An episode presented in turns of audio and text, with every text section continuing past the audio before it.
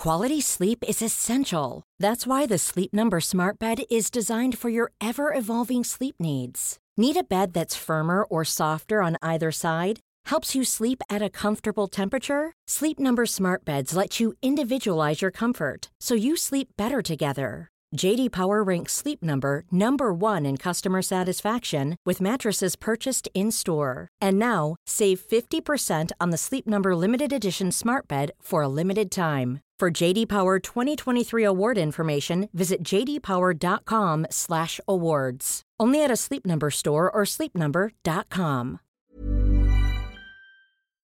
In a sudden flash, it all comes clear. It's a eureka moment, an epiphany. Hi, I'm Marcus Smith, host of the Constant Wonder podcast. The world offers marvel, meaning, and mystery around every single corner. In nature, art, science, culture, history, we talk everything from bees and beetles to obelisks and asteroids. Experience the thrill of transformative encounter. We'll bring more wonder to your day. Listen to Constant Wonder wherever you get your podcasts. Hello and welcome to the Mary Rose. You can hear Clive cackling in the background. It's quite quiet in the pub tonight. Uh, we've got Boney with us. You all right, Boney? Evening. How you doing? Not hanging around for long, are you? You're having a tie with the missus tonight. Yeah, I'm just working that out at the mo- at the moment, and um, remembering that most of the things that I like, I'm not allowed to order. So we'll see how that goes. Who's actually making the phone call? It's me because she's she's she's upstairs chatting to her friend. So as soon as we Oh, do fuck this. I'm on the phone. what you want? Uh, but I'm I'm I'm I'm a sucker for a quiet life. Good job she doesn't listen to this podcast, isn't it? Oh, you've already heard Clive. Clive, how are you? I'm actually in really rather good form. I've had lots of good news this week. It's been one of those really strange weeks where everything seems to be going well. Oh, do Which means that next week's going to be absolutely shit. Well, firstly, I've got an, I've got an appointment for my jab on Sunday. Hurrah! I got Surely- oh, wait, wait, sorry. Surely you're May. not old enough, Clive. Oh, I am. I'm. Fu- I was getting really pissed off because so many people, many years younger than me, much much thinner than me, were getting jabs and I wasn't. But I managed to get a jab, and I've got my second jab coming up in May, which means I'll be immune in June, which Brilliant. is poetry in itself. So I'm excited by that. I also had a well-manned medical examination on Monday. Went back for my results today, and I'm in really fine fettle. I'm still alive. And the doctor was so impressed by me, she even prescribed me these special little injections I can give to myself to um, basically get rid of my appetite so I get thin. So in eight weeks' time, when I finish jabbing myself once a week, I'm going to be a. s- I won't be a fat bastard anymore. I'll just be a bastard. And How you'll much be do you immune. want for Exciting some of those jabs? You'll be an immune bastard. An immune skinny bastard. It's going to be great. Outstanding. So, and you know, various things at work and other things have gone really well this week, and I'm feeling a little bit euphoric and happy, knowing that shit's coming round the corner. yeah, it's usually the way, isn't it? Uh, Merrin is doing an impression of Princess Leia up in Norfolk, or she was. She's taken her head down now. You managed to burn a curry tonight. Who Yeah, I managed to burn a curry tonight, but um, that wasn't that wasn't the low point of my week. The low point of my week was being spoofed. Yeah. How many emails are in your inbox now? Seventy-two thousand. Oh no, no, no, that was yesterday, dear. That was yesterday. We're over a hundred thousand now. It's it's just ridiculous. What they do is they take your email and and they they, they haven't actually got into it. They're just hmm. using my ID to send emails out to other people, and other people who've got their system set up properly send back like postmaster mailer daemon things going, no thank you. And all those lovely polite little no thank yous drop into my inbox at the pace of about 15 a second first thing in the morning. It's kept me busy. It means I've lost some important stuff, but you know, what's an email here or there? Brilliant. And uh, do you know there is a recurring theme with you burning things, and that's that you start cooking them and then wander off and get sidetracked. It's Oh, yeah, how it ends, isn't it? Yeah. But, you know.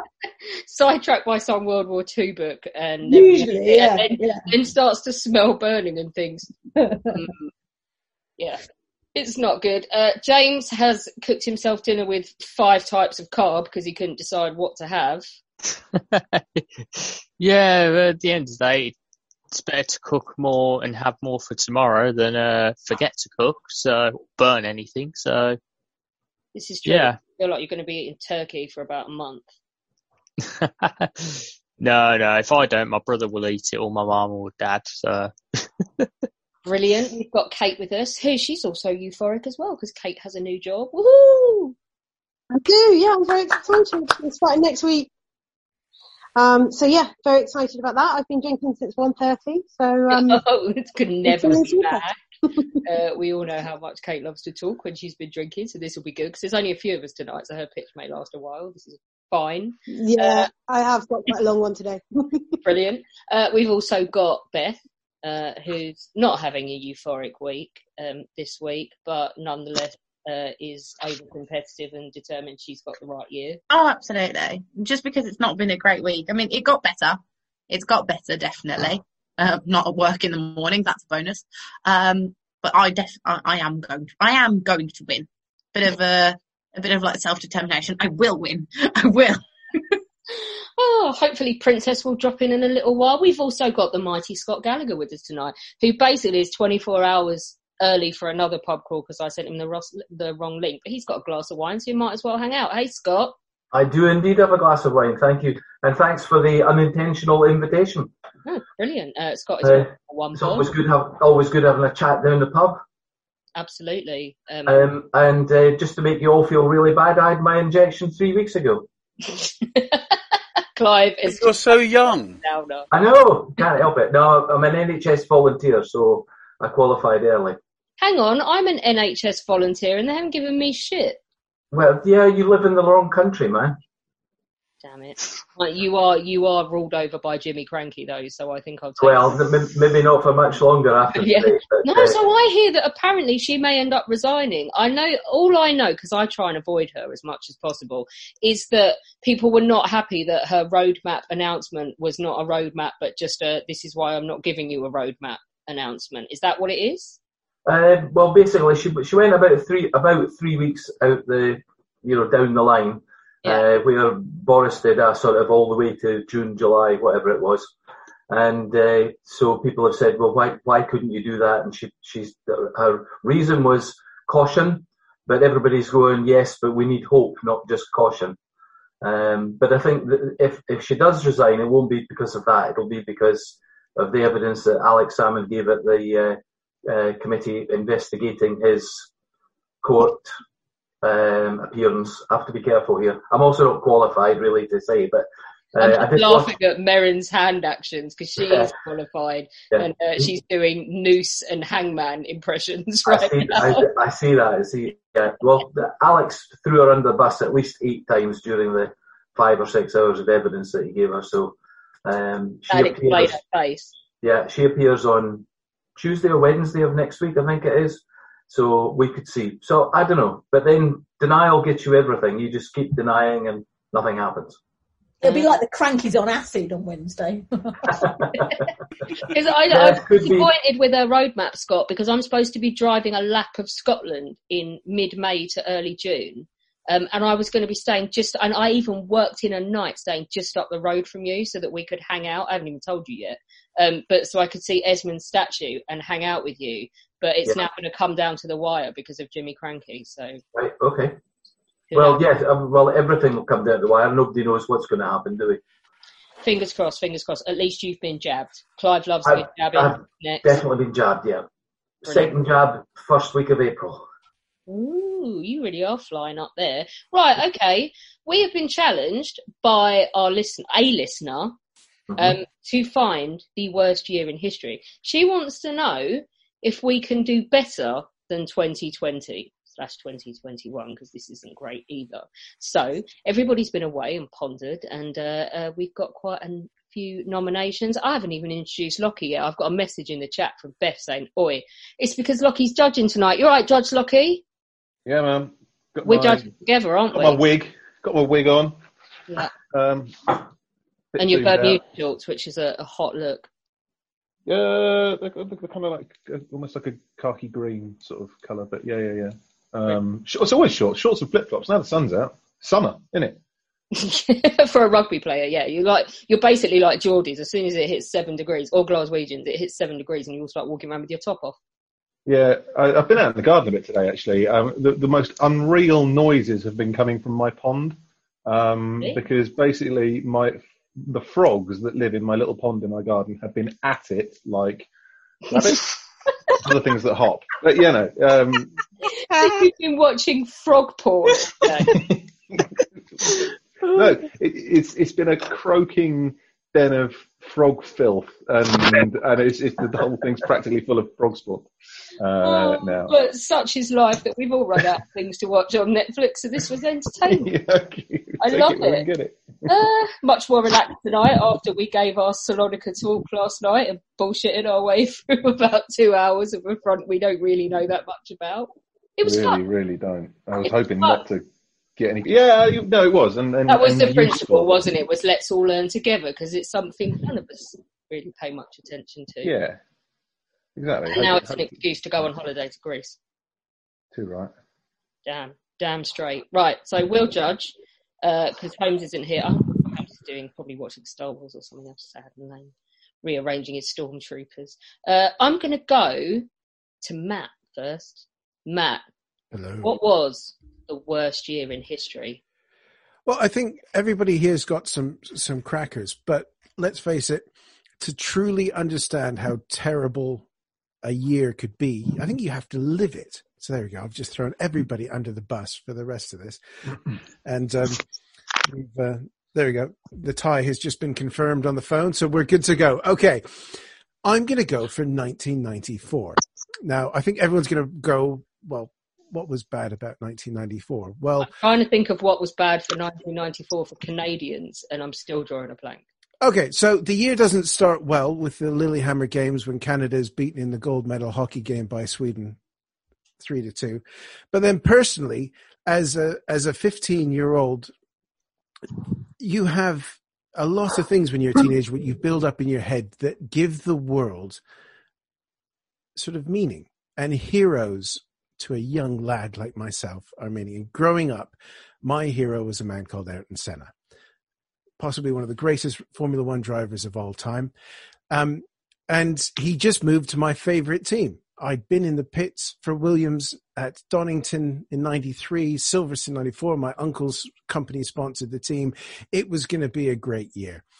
It didn't start well, but it was Senna. He'll, he'll get it back until we get to the 1st of May. Now, personally, my the family have been going through some rough times. My mum had returned home to Canada to work tax season to get us some money. So on the 1st of May, after 10 weeks away, my mum comes home. And then the first European Grand Prix of the season takes place at San Marino. Now, this is a bit weird because the day before, Roland Ratzenberger had been killed in a terrible crash when the front wing of his Simtek had come off and wedged under the car. And again, growing up watching Formula One, nobody died until then. And then the next day, with you know the the happiness of having my mum home, we watched an incredible crash on the first lap, and then on just after the restart, on lap seven, I think it was, I watched my hero die live on television. Now, why does this make it the worst year in the world? Well, it's, this is quite personal, I have something else that will come up to add to this in a minute.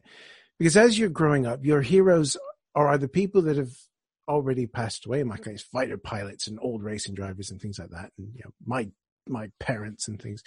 But when you have someone who is truly transcending sport, literally die in front of you on a Sunday afternoon on BBC Two,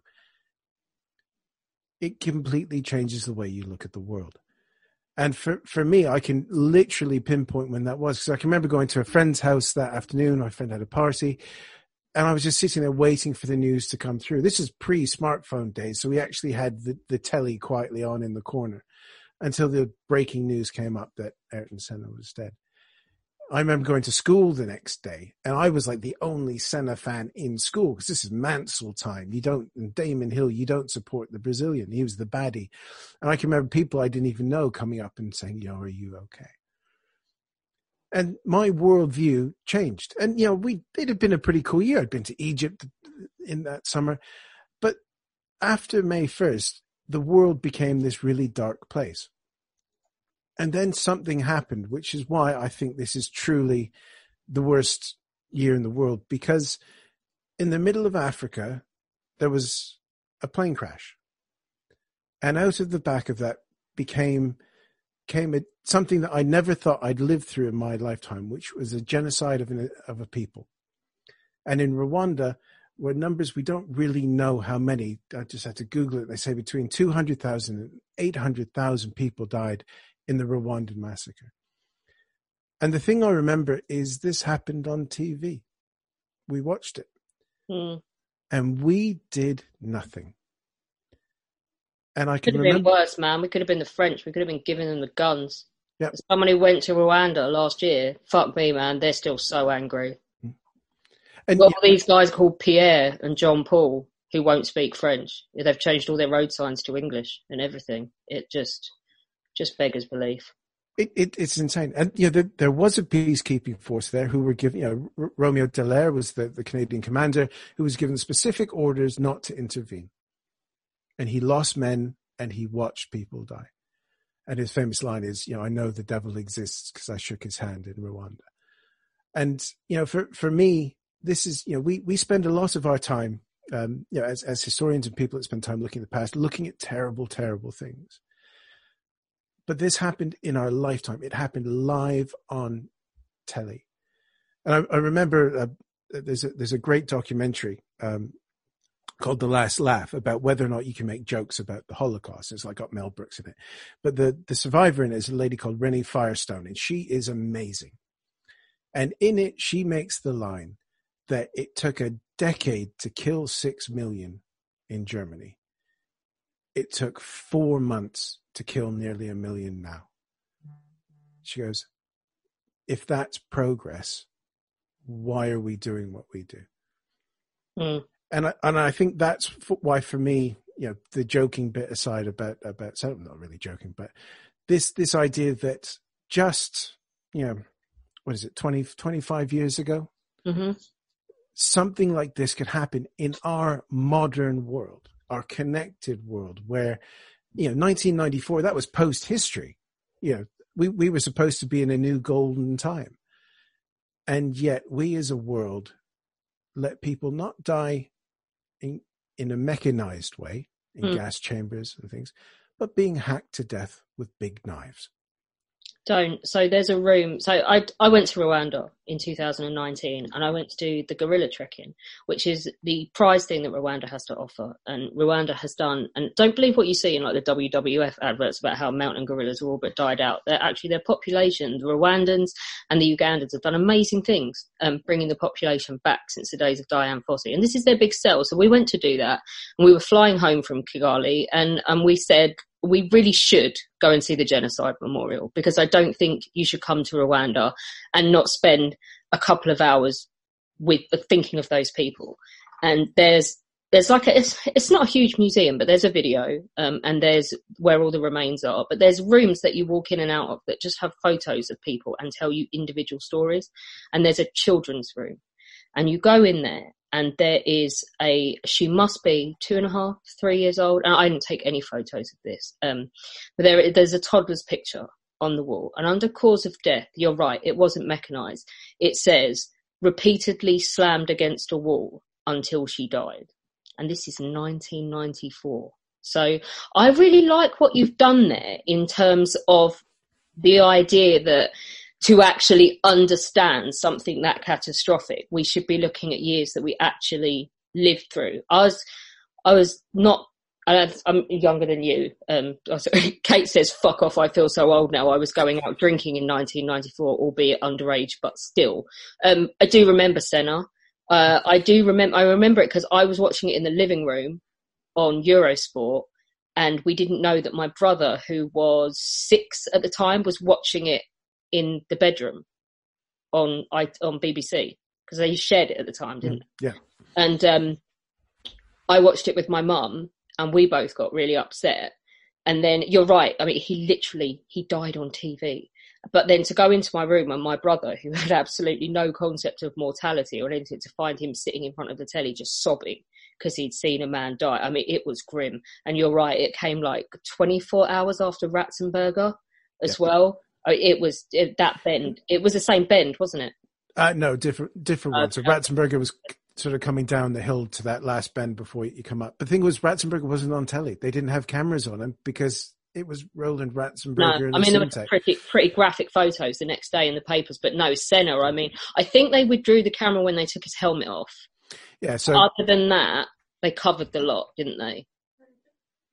Um, yeah, they, it was it was all it was all there. It was it was all live. Um, and you know, Sid Sid Watkins in in his book said there was as as they removed his helmet, he he just breathed out.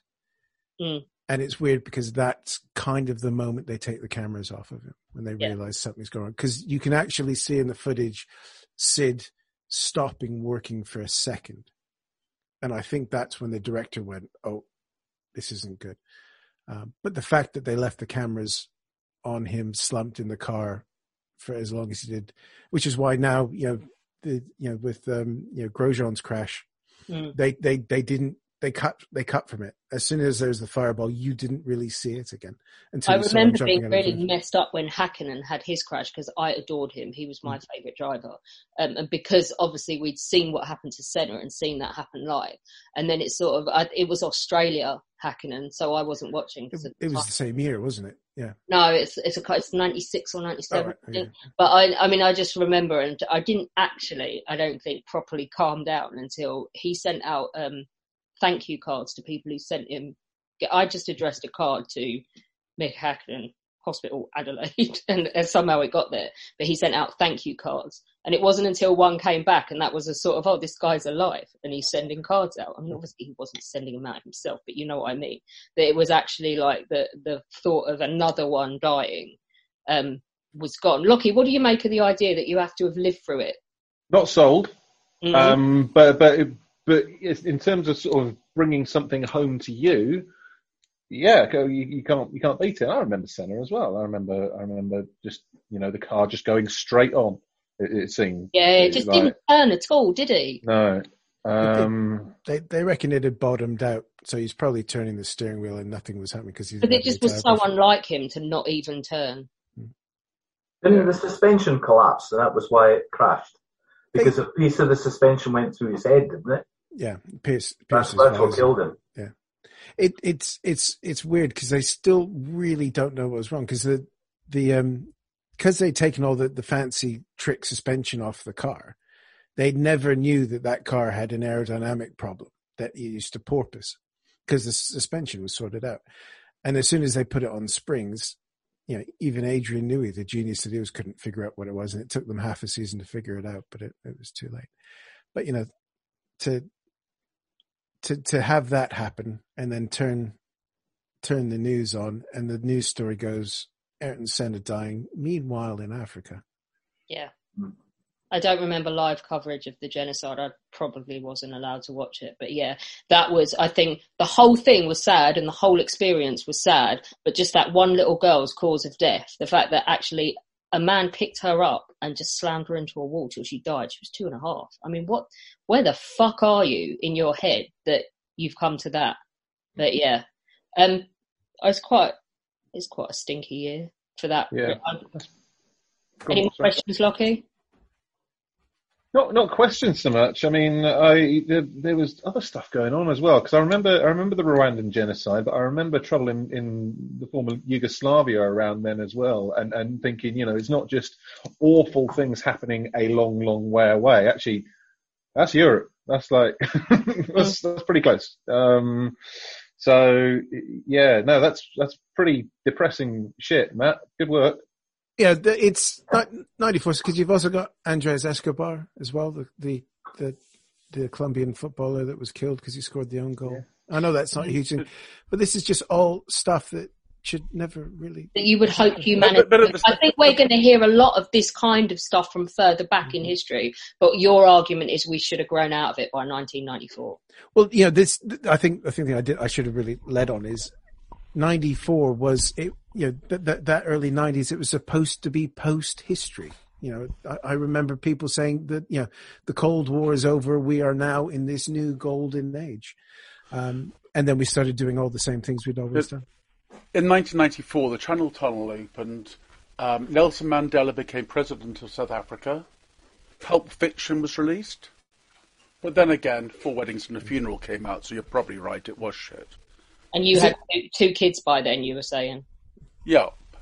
So I think I've got I think I've got I'm Clive old. I've got Clive worried now because he's trying to remind us that there was good stuff in 1994 as well.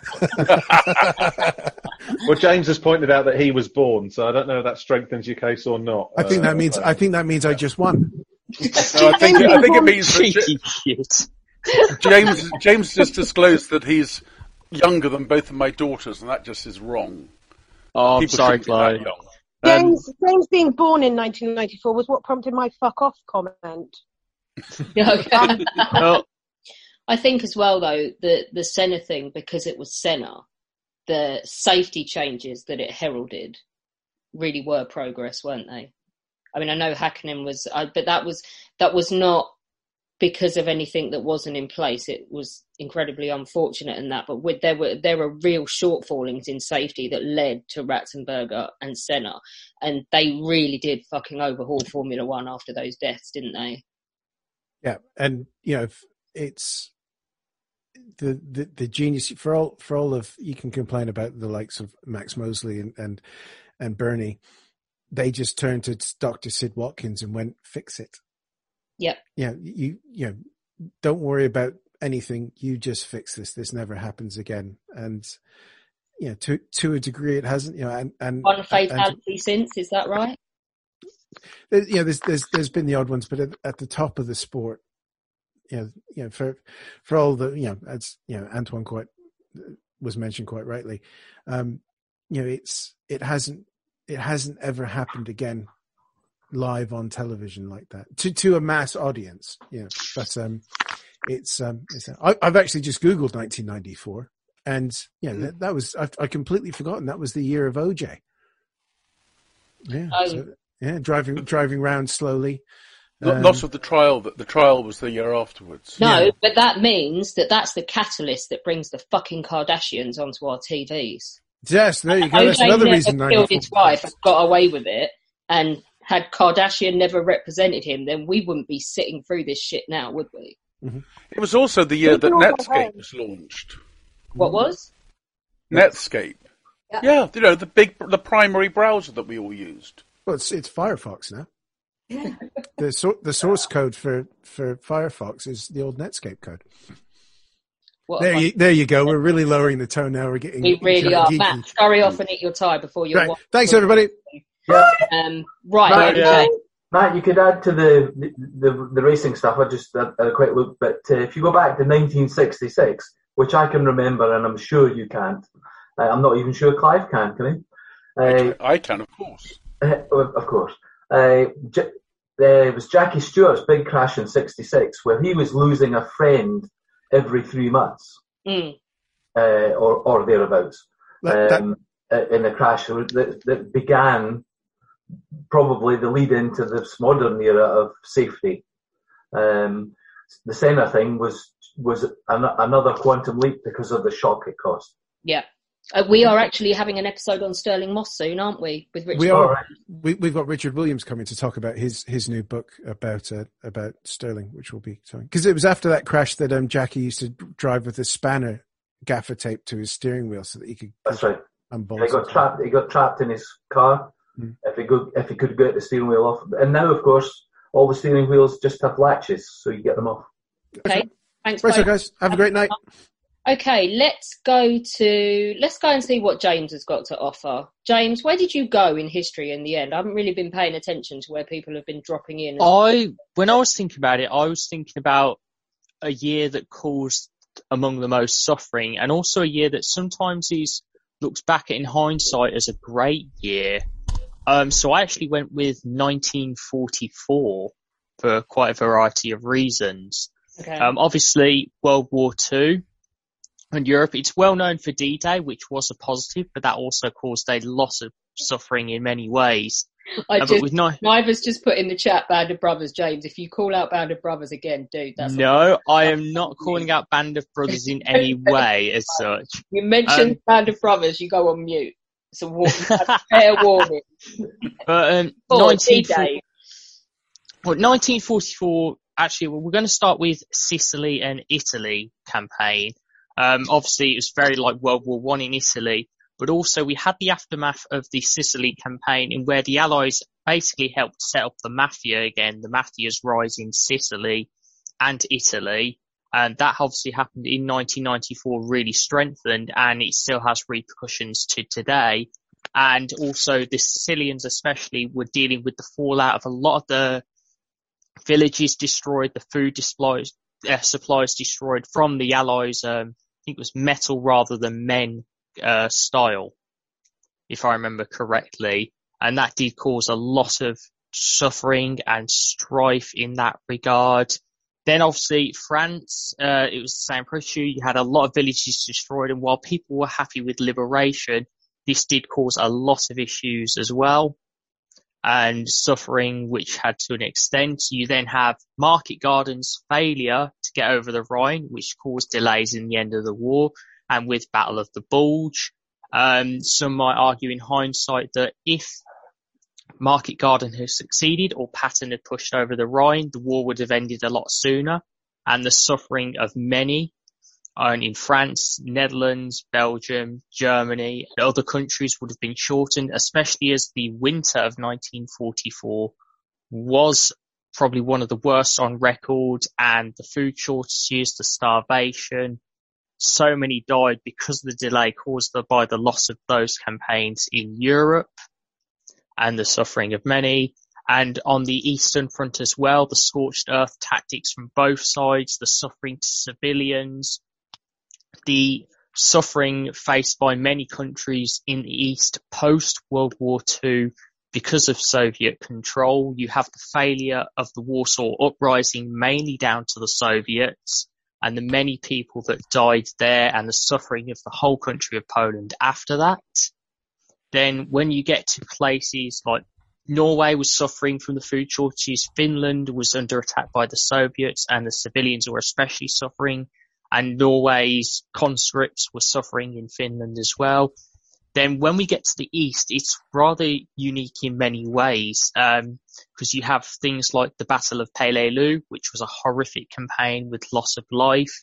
You then, although MacArthur's landings in the Philippines was a positive in many regards, because he said he would be back, it was a deliberate propaganda move by the US military because they knew about all the Japanese prisoner of war camps in Mindanao in other areas of the Philippines which contained many US prisoners as well as British prisoners. They knew about them, but because of the propaganda of MacArthur returning, they landed in Manila instead. And many of these camps for months afterwards had many more dying in them in that regard. You then had things like the, uh, the fire bombings in Japan, which caused massive loss of life there. The Going back to Europe, you also had the, the Vengeance weapons, the V1 and the V2, causing a lot of fear in the UK. While the Battle of the Atlantic was being won, it was an up and down struggle and supplies and rationing was definitely taking their toll alongside war weariness. I mean, in, me- in many hindsights, the impacts of 1944 um, definitely had impacts on 1945 and beyond, especially the recovery of Europe and the rest of the world. There was just many political, um, social, economic aspects as well. Overall, 1944 was remembered for positive reasons. There was a, so much suffering in that year; it has to be talked about. Is that you done? Yeah, it's done. Me done. Right. That's because it sounded like you might be about to add some more after that. Um, I my gut says that 19 44 isn't even the worst year of the Second World War, let alone the worst year in history. That's a, a long list of very terrible things. But um, Clive has put in the chat Leningrad relieved, Paris freed, Rome liberated. And unfortunately for James, there is a World War II expert in the house. Merrin. Not expert, yeah. not expert. She's like, don't you dare call me a fucking expert. Okay, no, no, no, Uh, Merrin, as a World War II bod. Bod. Um, I, I would say there was a that we were beyond the cusp. And although it had been pretty shit up to then, I mean, you got thousands of thousands of Germans committing suicide by the end of um, 44 because trying to trying to put a country back together was almost impossible. They didn't see how it was going to work. They could see what was happening in Russia and all that. Mm-hmm. But, but I think actually there might have been quite a bit going well by the end of 1944, um, or better than, than perhaps people give, give credit for. Um, the end was planned, the end was strategically in sight. And it's it's a good example of how we shouldn't look at 1944 as being all glorious because of D-Day, um, but for the purposes of the worst year in history, Lockie, what do you think? I'm kind of with you. I think there's enough to, to, that we can point at as being good uh, in that year. I mean, it's coming to an end, as, as you say, and um, I think with the Battle of the Bulge, which you um, mentioned, that's the final nail, really, in, in Germany, as, as as far as I can see. I'm I'm not a, a World War II expert at all, but you know, we're all just passing the buck here. Scott, what about you? Are you a World War II expert? Uh, no, no, no, not at all. Not even. I'm not even really a history expert in many ways. But yeah, uh, yeah. I think 44 people see the beginning of the end. Um, lots of things that you've just mentioned that uh, that happened. But yeah, I wouldn't like to be in Germany in late 44. Yeah, I'm not for one minute saying I want to live through 1944. Um, I, I think it's going to be beaten tonight, Lockie. That's my feeling. Yeah, I mean, you've got some pretty bad stuff here. I mean, with the fire bombings in Japan, I'd have to say that 45 was worse because you have uh, atomic bombs. You know, you mentioned the Battle of the Atlantic my understanding of that was it was largely sort of done and dusted by May of 1943 in the sense that uh, it, the U-boats were not working anymore by that stage, not having the same kill rates, and also they were very detectable. And and actually, British and Americans kind of had that element sorted, and that, you know, it's it's as we keep saying, it's it's coming to an end. Uh, it's not pleasant at all, but it's it, there's there's light. Yeah. yeah. good argument made. I just I just think it's going to be beaten.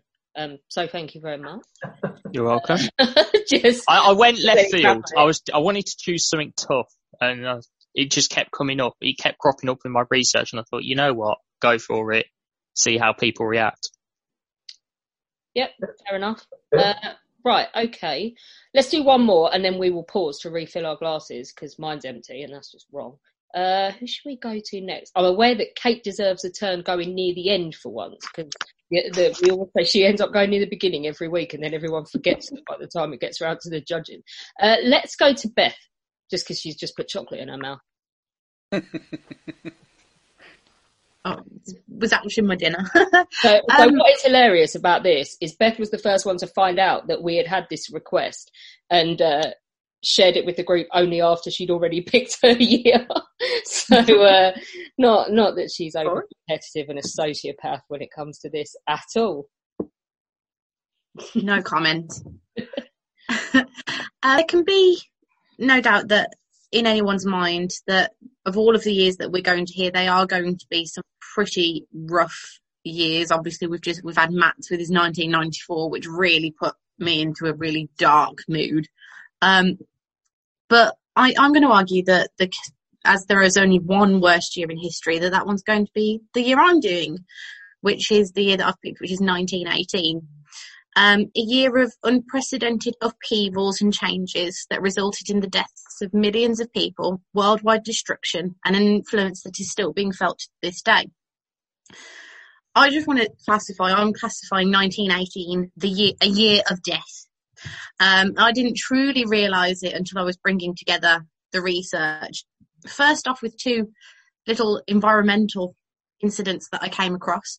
In 1918, the last uh, breed of a, a, bird, the last Carolina parakeet, which was the last breed of parrot native to eastern United States, dies in captivity. So that that one's completely gone. A Carolina parakeet, I believe. And then around a thousand pilot whales get stranded and then die in the Chatham Islands, which is obviously, it's really, you know, to show the destruction that's already happening outside of what's going on in the human world, as it were. It's not just a human world, it's a, it's a natural world as well. I'll leave my obvious choices for a little later on. So I'll just go through some of the lists of absolutely awful things that I saw and have read about whilst researching this.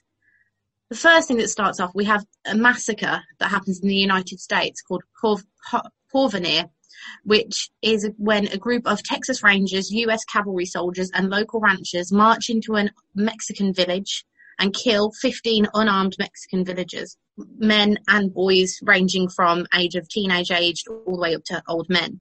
The British Empire was also doing what it did best and was inflicting its rough justice on tribes in, in well, Balochistan, which is now in Pakistan.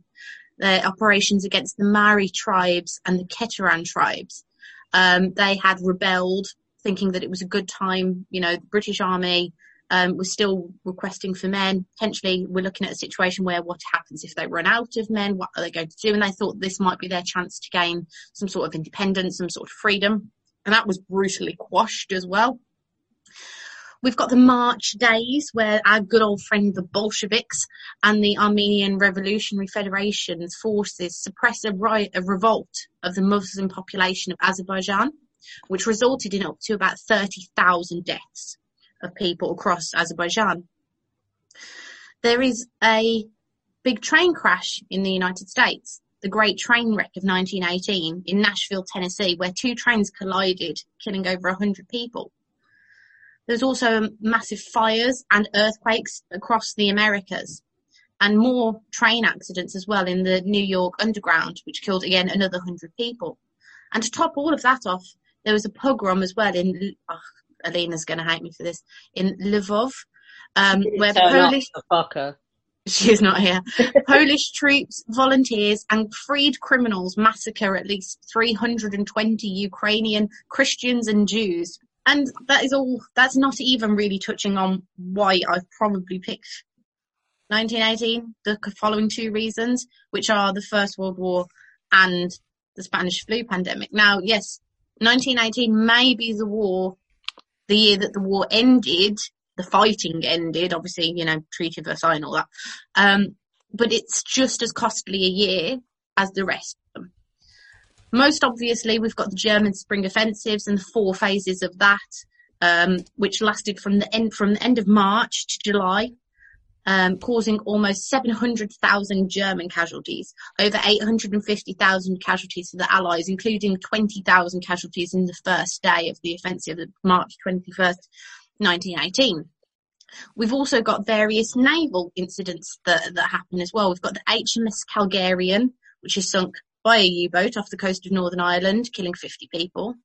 The SS Tuscania, which was carrying trans- was transporting American troops to Ireland with a loss of 210 lives. Again, a U-boat.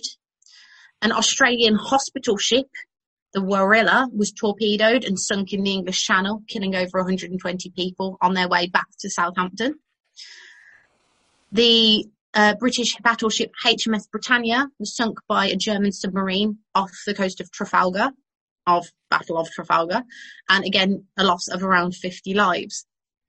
We've also got the explosion at a factory called the TSA, TA Gillespie shell loading plant in New Jersey, which kills more than 100 people and destroys enough ammunition that it would have supplied the Western Front constantly for six months from American perspective anyway.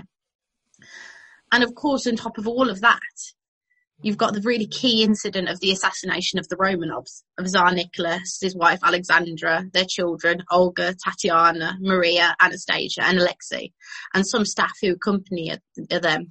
And they are shot in truly horrific circumstances. If you read the stories, you know, they're it's, it's an awful tale to read to think of being in that situation, shot in that basement with your loved ones and watching them suffer, particularly for the two daughters who were killed later.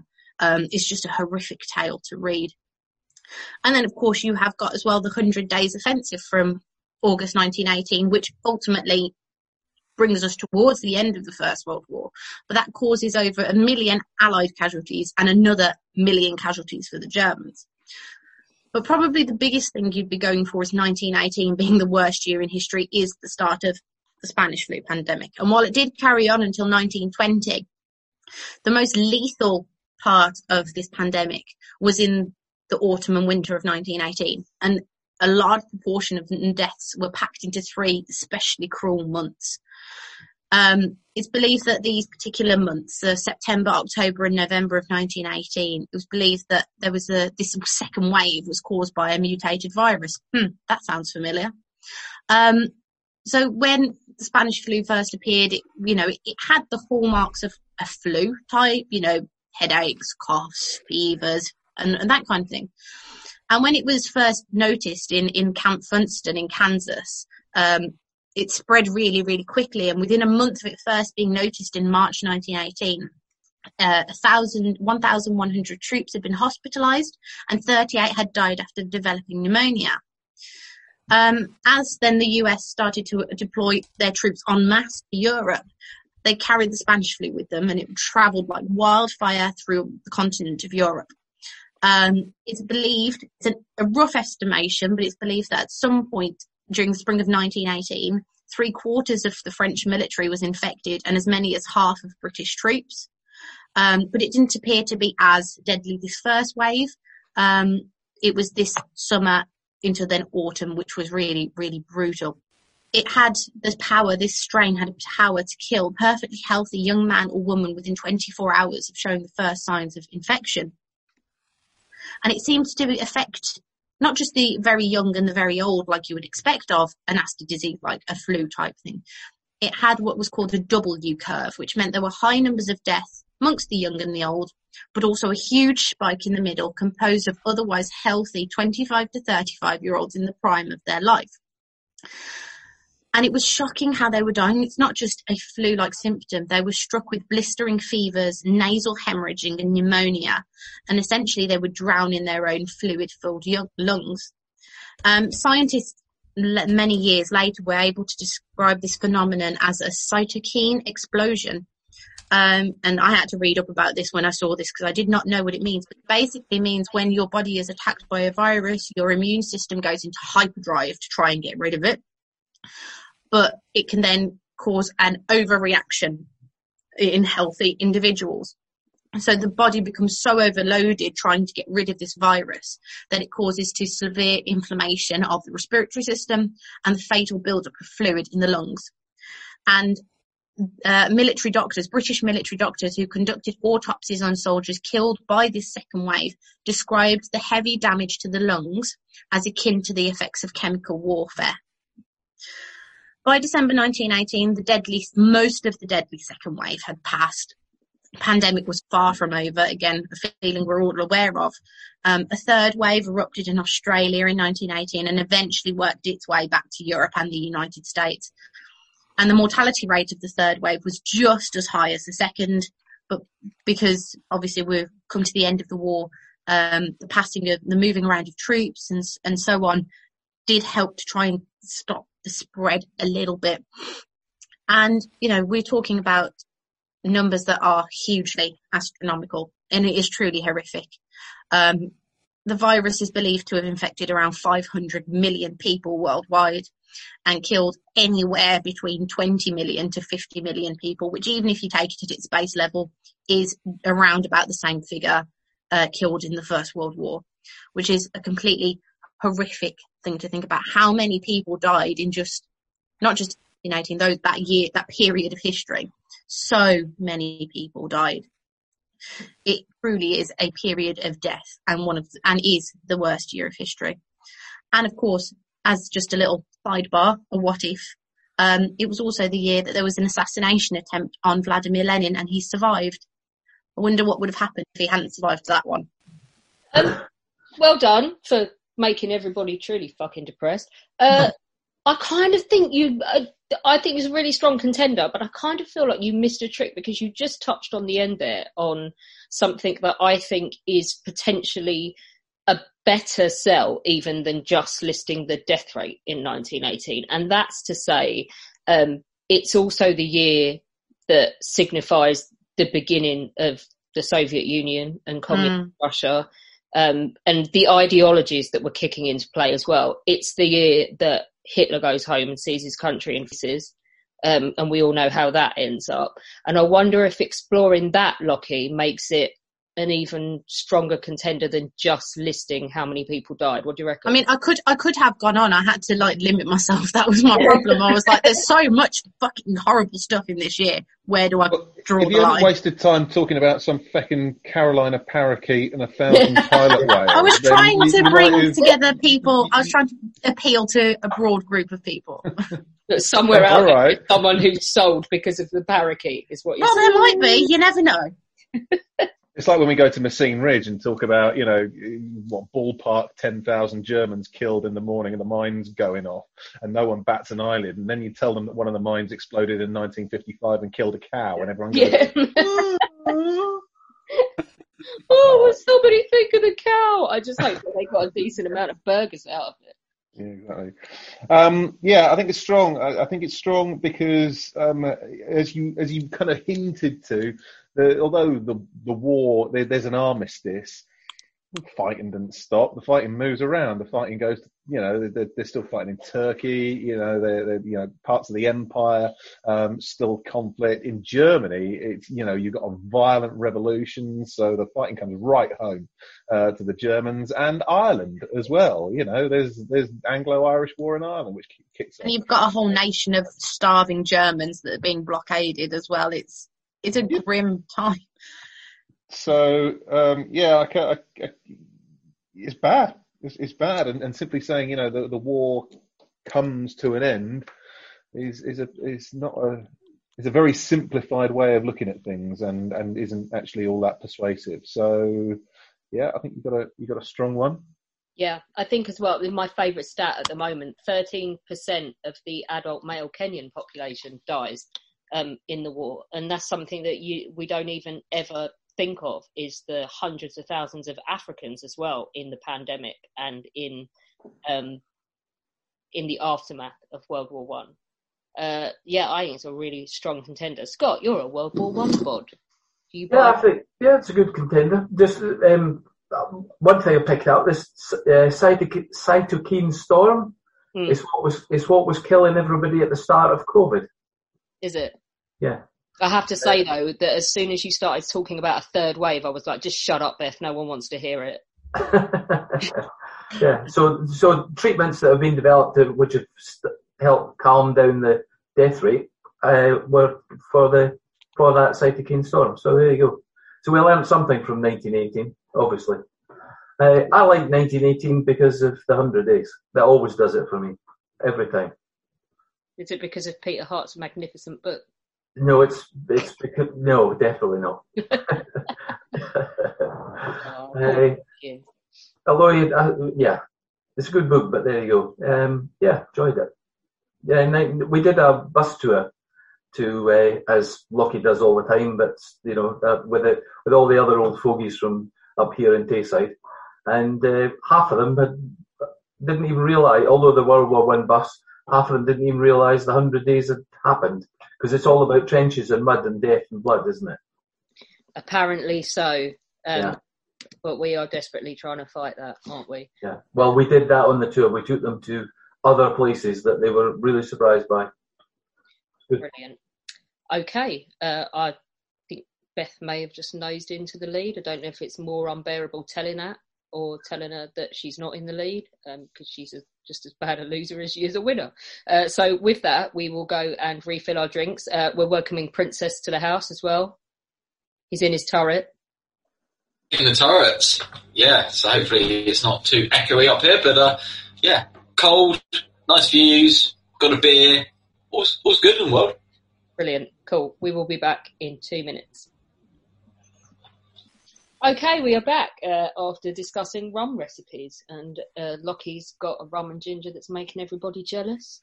Uh, and we've all been comparing jabs um, and who gets what jab. And which one is it? Is supposed to not be good um, if you're old. In Germany, they've decided. Who was it that said The that? AstraZeneca one, they call it the little jab because it's uh, it's sort of cheap and nasty. Apparently, That's Little what they- jab. They- uh, as I said, Angela Merkel, that's, who's 66, came out and said, "I'm not having that." So um, yeah, Nice. Whereas Uh, the national leader comes out and goes, get your jab, or you're a selfish bastard. That's what the Queen does. Like it. and, and the result is that Germany's vaccinated a couple of old blokes and a dog, whereas we've done what 25, 35 percent of the adult population. That's right, and we've we've got we've got Brenda saying get down there and get your jab, and they've got Merkel saying no, if you're 66, don't have this one. Yeah, I just think I think there should be a showdown with pugil sticks between the two of them because I know who'd win. Anyway, we are discussing the most the the worst year in history, which I'm starting to realise means we talk about a load of depressing stuff, uh, but we're doing it in a usual amusing way. Uh, we have done quite a lot of bitching about the 20th century so far. I want I want to head out of the 20th century, um, which I think we are now because I'm going to go to Clive. Look at his Oh, jolly face. good. He really is on a high this week. Look at your smiley face. Yeah, and more than researching this, because the year I want to talk about is 1349, which was bang smack in the middle of the Black Death. Now, moaning as we do about lockdowns and having to wear masks and worrying about furlough and disruption to education, all of these are really bad, really horrible things. But they're nearly, they're not nearly as horrible as what came before, and sadly not as horrible as what might yet be yet to come. But this being History Hack, we won't look into the future, we're going to look into the past, and we're going to look to 1349 and the Black Death. And this was, without a doubt, the worst year to be alive that there has been, because it was bloody miserable. Picture it. 1349 was a pretty bloody miserable year even without the Black Death. Because if you were a peasant, you were living in a little hovel, you were abused by the feudal system, you were cowering at the power of the church, you were absolutely nothing. You couldn't travel much beyond your village unless you went on a crusade or got conscript or went off in to, to fight in France in the Hundred Years' War. But generally speaking, he just ploughed your furrow, gave a large part of what you grew to your to the lord of the manor, and you just got on with life, and then died. And death came fairly quickly. But when the Black Death arrived, it came even more quickly. While COVID has been so awful for so many people, it cannot match the awfulness of the Black Death, which spread across the known world of Asia, Europe, and Northern Africa. Between 1346 and 1352, the Black Death accounted for something like 75 to 200 million deaths. Now, that's not as many as the Spanish flu, but when you consider that the population of England in those days was only about, or probably less than 4 million, and 50% possibly of the English population died, and similar figures occurred elsewhere, it shows how enormous this was. At the beginning of this pandemic, Boris Johnson very kindly said, Some of you will lose loved ones. Well, actually, what he should have said is, Some of you will die and others will lose loved ones. Well, in the Black Death, there was a 50 50 chance whether it was you or your loved ones. But everyone lost loved ones, lots of people lost themselves. It took 150 years for the populations to rebuild. That's an extraordinarily long time. If you look at more modern equivalents, after Pol Pot's regime in Cambodia, it only took about 20 years for the population of Cambodia to build back to where it had been. That's what, if you look at the baby boom after the Second World War, there are booms after these bad times. But after the Black Death, it took 150 years. In 1349, if you were still alive, you must have been thinking, what the fuck do I have to do to stay alive? And no one could have provided an answer. Although there were theories as to the cause, all were bullshit. There were various remedies, none of which worked. There were no vaccinations. There was just fear and speculation. The disease was gruesome. I mean, COVID's bad, and there's some of the stories one hears about the people who are suffering um, severe effect of COVID are truly awful, but nothing like bubonic plague. Buboes under your pits, around your neck and in your groin. High fever, nausea, aching joints. pain and pus and death. 80% of people catching it died within eight days. Boccaccio's description of bubonic plague at that time was in sorry in men and women alike it first betrayed itself by the emergence of certain tumours in the groin or armpits some of which grew as large as a common apple others an egg. From the two said parts of the body this deadly gavocciolo soon began to propagate and spread itself in all directions indifferently after which the form of the malady began to change, black spots or livid, making their appearance in many cases on the arm or thigh or elsewhere, now a few large, now minute and numerous, as the gavocciolo had been and still was an infallible token of approaching death, such also were these spots on whomever they showed themselves. So, how, so how was it caused? The most Oh no, don't crash now, not in the middle of Masterpiece Theatre. Oh no, I'm devastated. He looks like he's about to start a fight with someone.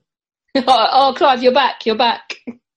Oh, bollocks! Right, we got, no, it was hilarious because you froze and you look like a proper Chelsea hooligan. Yeah, you look like you're about to chin someone. Yeah. Um, you, you, we got we got to the end of your Boccaccio. Uh, You said, so how was it caused?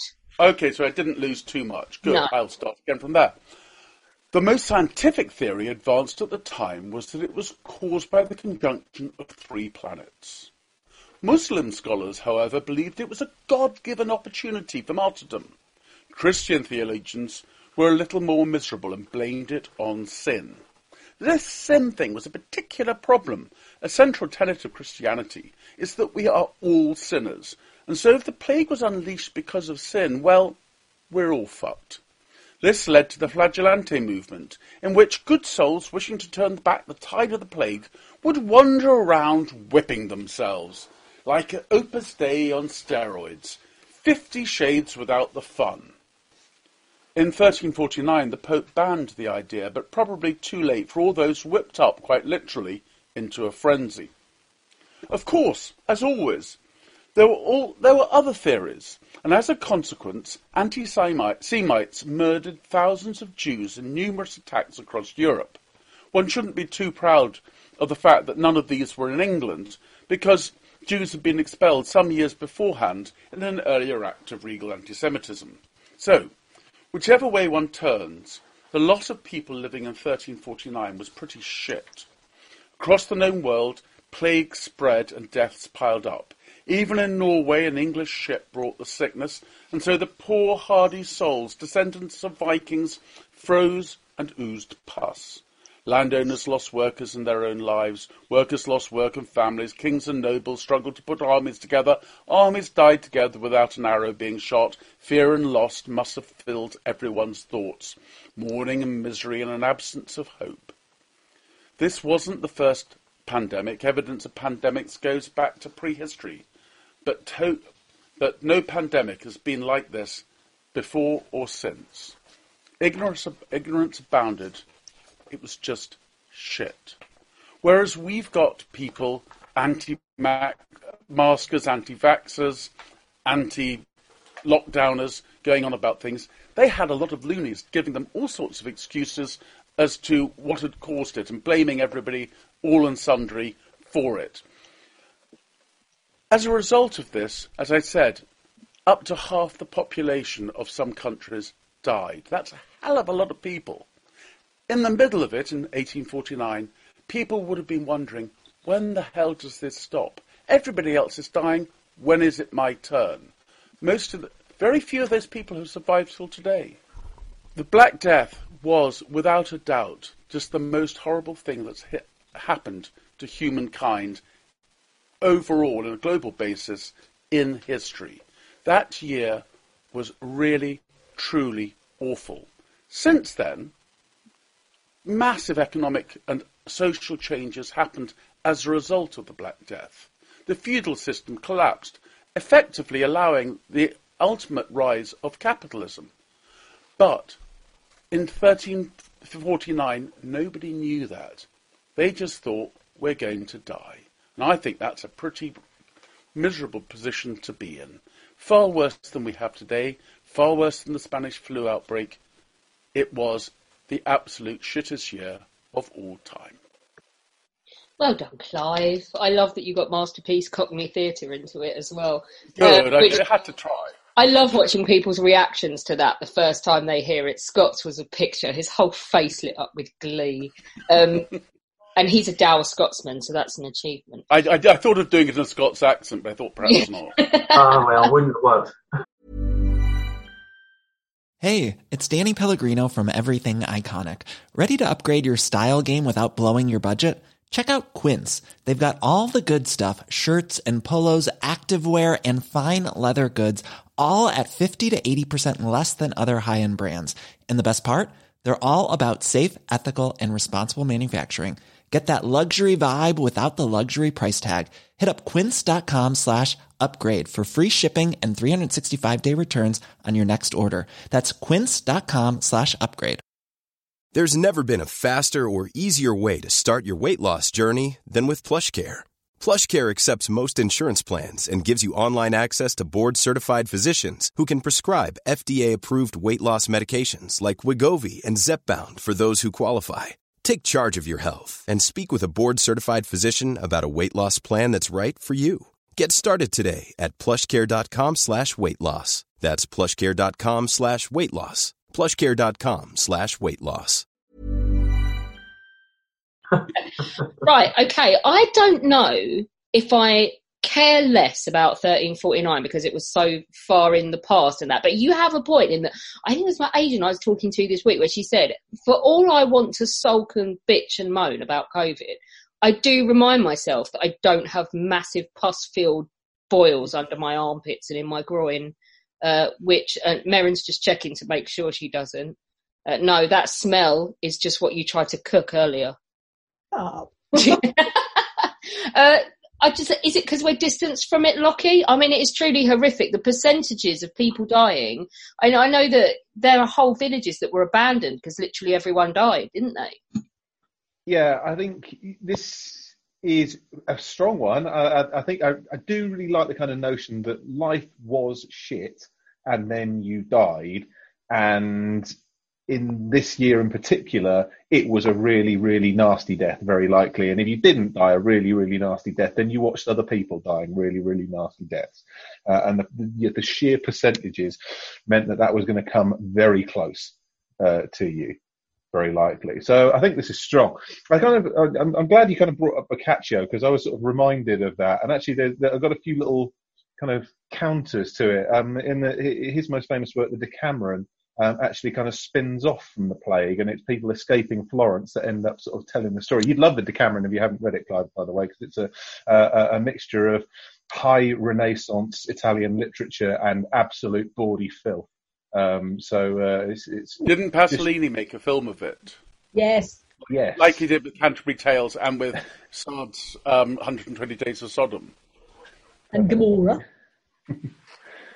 Um, and uh, just sort of doing the uh, obligatory judgy googling as you do, I've just discovered that uh, on, on December the 22nd, 1349, um, the rise of Alexios III of Trebizond to the throne ended the Trapezuntine civil wars. So it wasn't all bad. Um, But, but, but, but that was possibly because half the combatants had died on the way. Oh, yeah, they couldn't muster enough people together to have a good bash. Can you can you tell I'm thinking of something to say? Um, yeah, I, I think it's uh, just a really another nasty year. It's totally depressing. Well done, Clive. Do you know what? As well, though, it's like I kind of feel that we've had the Enlightenment by the time we get to 1918, haven't we? Um, but with this, they truly believe that everything was an act of God. This is pre-Enlightenment, and to them, this is God-fearing people who go to church and, like you say, they live a really tough life and then they die, and yet they are being struck down in waves, and it must have been terrifying to not have the medicine, to not have any science behind it, and to have no. I'm talking about the general public to have no comprehension of why and that it's not. I mean, we now know that these things come in waves, and we were probably way overdue for a pandemic by this year and all of this crap. And we can look at it, and and do some. And even in 1918, they could perhaps look back and go, "Well, the plagues in 1665 or whatever it was." Um, but in 1348, it must have felt like the world was ending, and I wonder if that gives it a boost.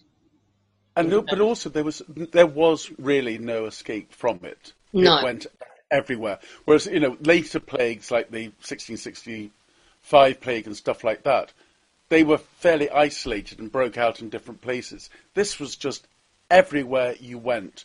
You couldn't escape from it. I mean, penicillin would have got would have eradicated it very quickly, but they hadn't invented that then. There was also just gross ignorance, and yeah, not only people thinking, "Oh, this is God given," but it's my must be my fault somehow. We must have been very sinful. What did we do? Yeah, and that's not why? a very nice place to be in. Yeah, there's there's no there's there's no logic, is there? Um, No, it's it's worse than listening to some of those twerps going on about how this is all caused by 5G telephone masts and things like that. I mean, it's, It's, you've just completely baffled Scott there. He's like, but I, I thought that was just bona fide, and that's why we Yeah, were. yeah, yeah, I'm believing that. They are quite backward in Scotland if they're they're still free and I'm like. surprised they know what 5G is, though. Scott, this is not your wheelhouse, but what do you think? I think this is a strong one. Well, this is, a good one.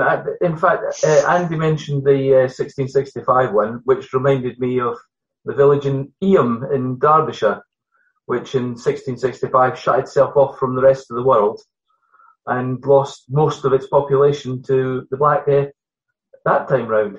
Same ignorance, nobody knew where it came from. It came in a, apparently came with some rat fleas in a box of cloth delivered to the village, but the uh, people decided to shut themselves off completely.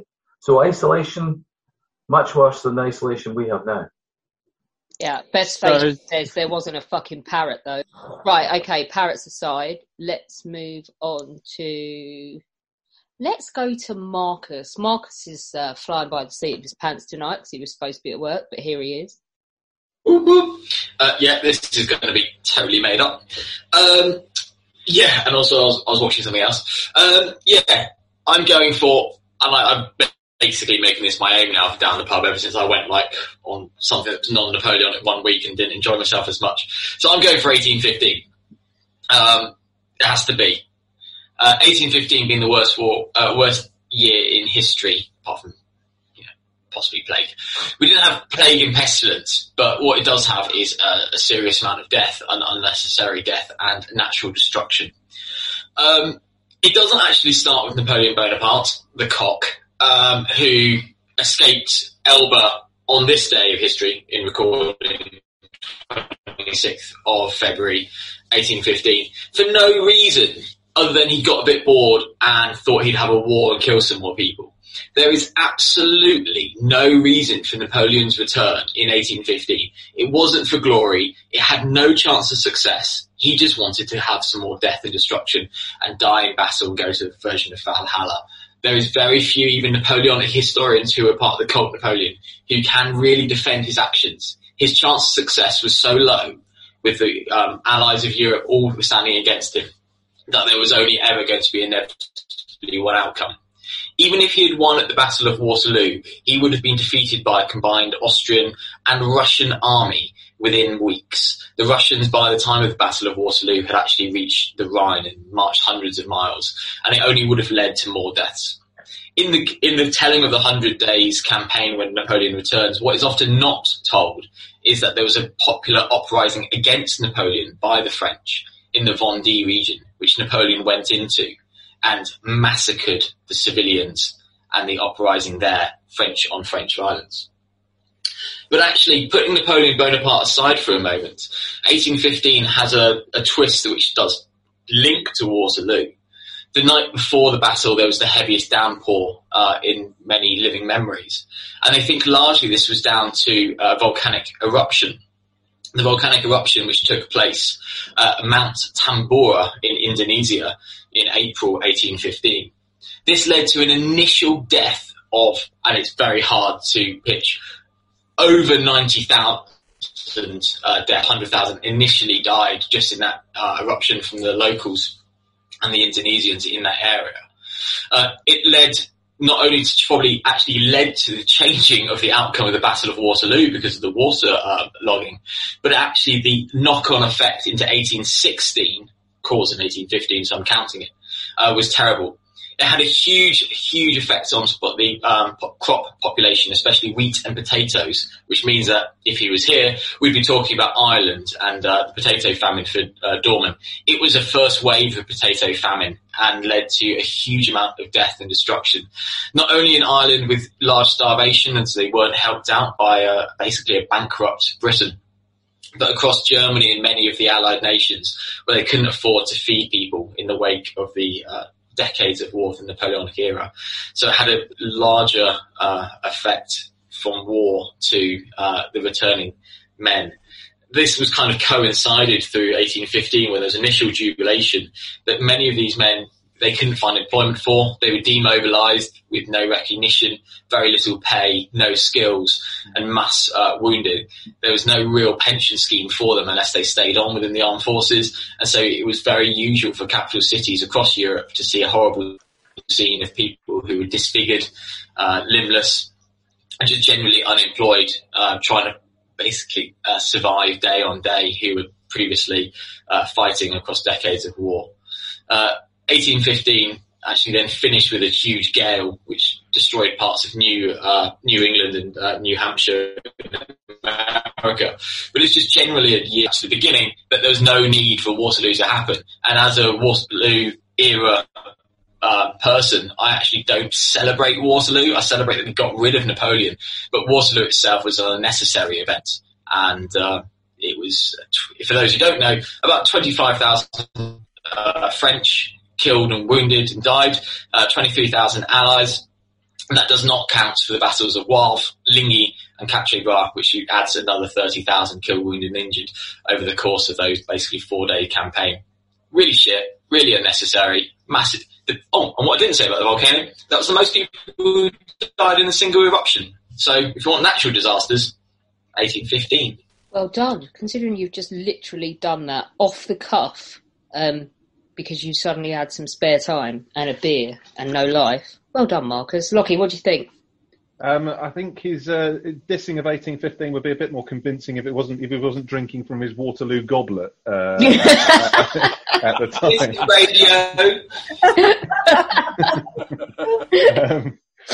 um, yeah, it's, it's bad. I don't think it quite ranks alongside global plague and um, the slightly more industrialized death that we've had in earlier pitches. But you know, I think the the, the natural stuff in particular, I didn't know about. So um, yeah, that's that's pretty heavy and it's pretty bad. And yeah, I think the kind of needless nature of, of the fighting does lend 1815 equality. As well, until I met Marcus and Zach and listened to them bang on about it incessantly, I had no idea just how bloody Waterloo was as well. And I think you're right in that this is, it, it, does feel like the culmination of all of Napoleon's shithousery in 1815. But I wonder if some of the stuff you cited, like the, the crippled people all over Europe and the economic sanctions, is that any different in 1814 or 1809 or, or is it like, is it been building the whole time?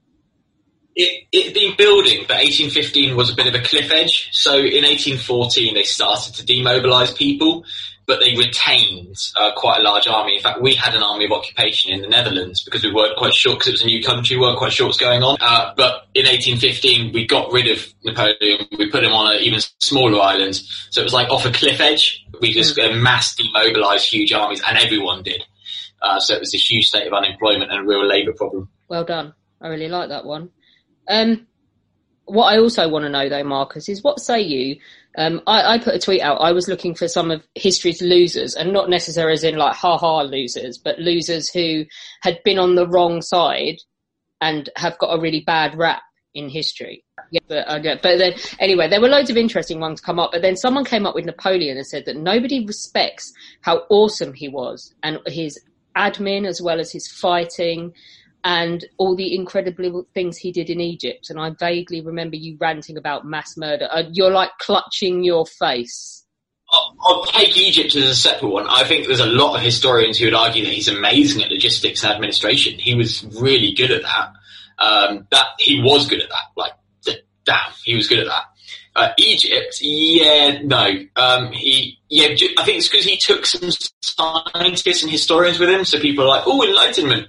And it, yeah, like you say, I think the term shithouser really goes there because he murder, starts murdering um, prisoners because he can.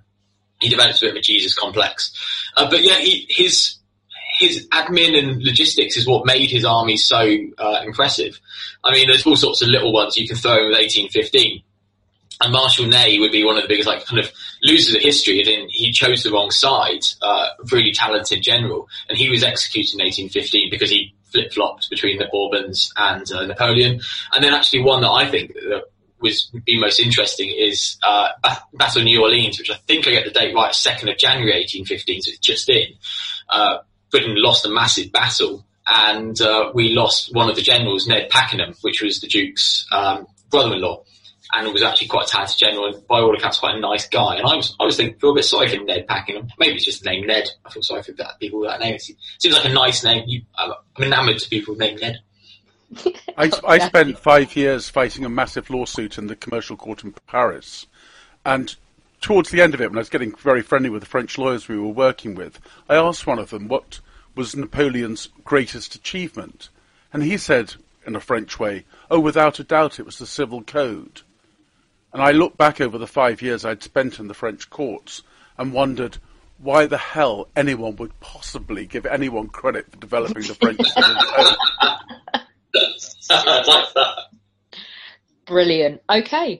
Um, for anyone who's wondering why no one is arguing for 536 because apparently it was a total shitstorm. Merrin, you're not arguing for 536, are you? You'd look so funny now if I Yeah, I know.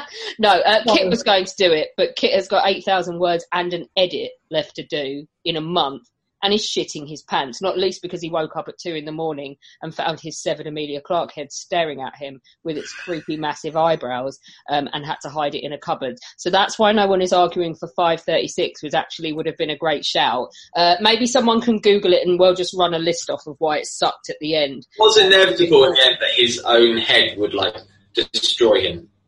I know. Like, like, Something poetic about it, isn't it? Uh, but we do have a couple left. I'm going to go to Kate next because Kate has gone completely the other way timeline wise, haven't you, Kate? Yeah, I have. Yeah, um, I've chosen a year you will all remember, uh, 2016. And I'm sure you're all thinking, um, I remember 2016. It wasn't that bad. Well, it was. Where do I start? There were numerous bombings and crashes and other disasters. It was the year we lost more talent than in any other year before or since. This year was a seemingly endless succession of tragedies. So I've tried to include only the most compelling in roughly chronological order. And 2016 didn't get off to a great start. On January the 6th, North Korea conducted a nuclear test, and as the United Nations Security Council was deciding on sanctions, they launched a reconnaissance satellite. The launch was condemned as a long-range ballistic missile test and seen as sending a message to both China and the US. January also saw a suicide attack near the Blue Mosque in Istanbul, which killed 13 people and injured 14 more. While in Burkina Faso, terrorists attacked a restaurant and a hotel. They held in excess of 250 people, killed at least 30, and injured more than 56. The most influential artist of the 20th century, the icon David Bowie, passed away on January the 10th. Just two days after his birthday, he was only 69. His career was an inspiration, innovative and scattered with reinventions. He was a pioneer of new genres. His music and stagecraft had a huge impact on the, on the music industry as a whole. To lose such a talent was devastating to many thousands all around the globe. An hour after the announcement of his passing, tweets about him peaked at 20,000 a minute. A cardinal from the Vatican quoted Space Oddity, and the Federal Foreign Office referenced heroes and thanked the legend for his part in the fall of the Berlin Wall. A mere four days later, also only 69 years old, we lost the inimitable Alan Rickman. He immortalised Colonel Brandon in Sense and Sensibility, Hans Gruber in Die Hard, and Harry in Love Actually. He brought to life the sheriff in Robin Hood and Judge Turpin in Sweeney Todd, and gave voice to Absolem the Caterpillar in Alice in Wonderland, as well as Marvin the paranoid android in The Hitchhiker's Guide to the Galaxy. He also lent his son- sonorous tones to a track on Mike Oldfield's album, Tubular Bells 2, where he announces each instrument. Rickman's exquisite voice, dramatic command, and languid, cool presence made him a national treasure. He bewitched our minds and ensnared our senses. He bottled fame and brewed glory. But sadly, even Severus Snape could not stop his death. During the following fortnight, we also lost Grizzly Adams actor Daniel Haggerty, Glenn Frey, founding member and frontman of the Eagles, the smoky-voiced singer-songwriter Black, best known for the single Wonderful Life, who was only 53. Paul Kantner, co-founder of Jefferson Airplane, died, and just a few hours later on the same day, another founding member of the band, Signe Toly, also died. Their deaths were unrelated. Frank Finlay, the renowned actor who played, among others, Iago, Jacob Marley, the musketeer Porthos, the witch Smeller Pursuivant in Blackadder, and Conan Doyle's Inspector Lestrade, also passed away in January. On January the 28th, the World Health Organization announced an outbreak of the Zika virus. The end of January also saw the death of Terry Wogan, leading media personality and national treasure, the most listened to radio broadcaster in Europe and host of TV shows including Blankety Blank, Points of View, Children in Need, Come Dancing, and of course, the Eurovision Song Contest. On to February, which started with the targeted assassination of Afghan child soldier Wasil Ahmed. He'd returned to school following a 71-day siege during which he'd commanded a team of 70, 75 pro-government soldiers against an attacking force of hundreds of Taliban. He was shot on his way to school one morning. The month continued in a similar vein, with the deaths of Maurice White, founder, leader and main songwriter of Earth, Wind and Fire, John Disley, co-founder of the London Marathon, Michael Hansen, science writer and journalist who was only 51, Harper Lee, author of To Kill a Mockingbird, and finally, Frank Kelly, the actor better known as Father Jack, had his last drink. March wasn't much better, and the two Ronnies became one when Ronnie Corbett passed away. There would be no more fork handles or oranges and blackberries. Victoria Wood, aged just 62, passed away on April the 20th. Wood wrote and starred in dozens of sketches, plays, musicals, films and sitcoms over several decades. She was voted the funniest female comedian by other comedians in 2005 and won numerous other polls and awards, including 14 BAFTAs. The next day, Prince bid us farewell. Aged only 57, a skilled and innovative musician with one of the widest vocal ranges ever heard. An innovator and cultural icon, he integrated a wide variety of styles and pioneered a funk rock subgenre in the late 70s. He released an enormous amount of music and won countless awards during his lifetime, becoming one of the best-selling music artists of all time, with over 150 million record sales worldwide. When he died, he left a massive amount of unreleased projects, including dozens of fully produced albums, music videos, and other unseen media. He also wrote very successfully for other musicians, including Sinead O'Connor and the Bangles. He's estimated to have written over a thousand songs in his short lifetime. March the 22nd of this year was the Brussels bombings. Three coordinated suicide bombings. Two nail bombs at the airport, one bomb on a train, just pulling out of a station. 32 civilians were killed and more than 300 injured. The bombings were the deadliest act of terrorism in Belgium's history. April the 1st, the Nagorno-Karabakh clashes occurred along the 250 mile long line of contact, basically the Armenian Azerbaijani armed forces. Estimates suggested a total of 350 lives lost, it may have been over 500 in the clashes which were described as the worst since the 94th ceasefire, and there was no real outcome. Civilians were killed and mutilated, soldiers were beheaded, the area was devastated. In May, Matthew Boyd, a 20-year-old soldier in the Royal Gibraltar Regiment, was beaten to death in Brecon just a few days before his 21st birthday. This shook the regiment and the country and beyond to its core. Also in May, the Egypt Air Flight 804 crashed into the Mediterranean Sea en route from Paris to Cairo, killing all 66 people on board. Early June saw the passing of Muhammad Ali, the greatest, one of the most significant and celebrated figures of the 20th century, and probably the best boxer of all time. Later that month, a gunman claiming allegiance to the Islamic State opened fire at a nightclub in Orlando, killing 49 people and injuring 53 others. On June the 16th, 41-year-old Jo Cox, a Labour MP, was fatally shot and stabbed in West Yorkshire. A 77-year-old local man, Bernard Kenny, was also stabbed while trying to defend her. On June the 22nd, the United Kingdom voted in a referendum to leave the European Union. Near the end of June, ISIL was suspected to be responsible for attacking Ataturk Airport in Istanbul, killing 45 people and injuring around 230 others. Caroline Aherne aged just 52, an award-winning comedian, writer and actress, best known for Mrs. Merton, The Fast Show and The Royal Family, died at the beginning of July. July the 14th was the Nice truck attack. 86 people were killed, more than 400 others injured when a 19-ton cargo truck was deliberately driven into crowds of people during Bastille Day celebrations. The video cassette recorder died on July the 22nd, the date the last one was manufactured. August saw us say goodbye to Kenny Baker, R2D2 in Star Wars. He was also Flash Gordon and Labyrinth, as well as Gene Wilder, the original Willy Wonka. In September, the government of North Korea conducted its fifth and reportedly biggest nuclear test. World leaders condemned the act, with South Korea calling it a ma- calling it maniacal, maniacal recklessness. At the end of this month, global CO2 levels exceeded 400 ppm. This time of year is normally associated with minimum levels.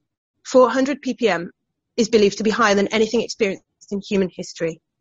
In November, there would be no more Hallelujah as Leonard Cohen shuffled off his mortal coil.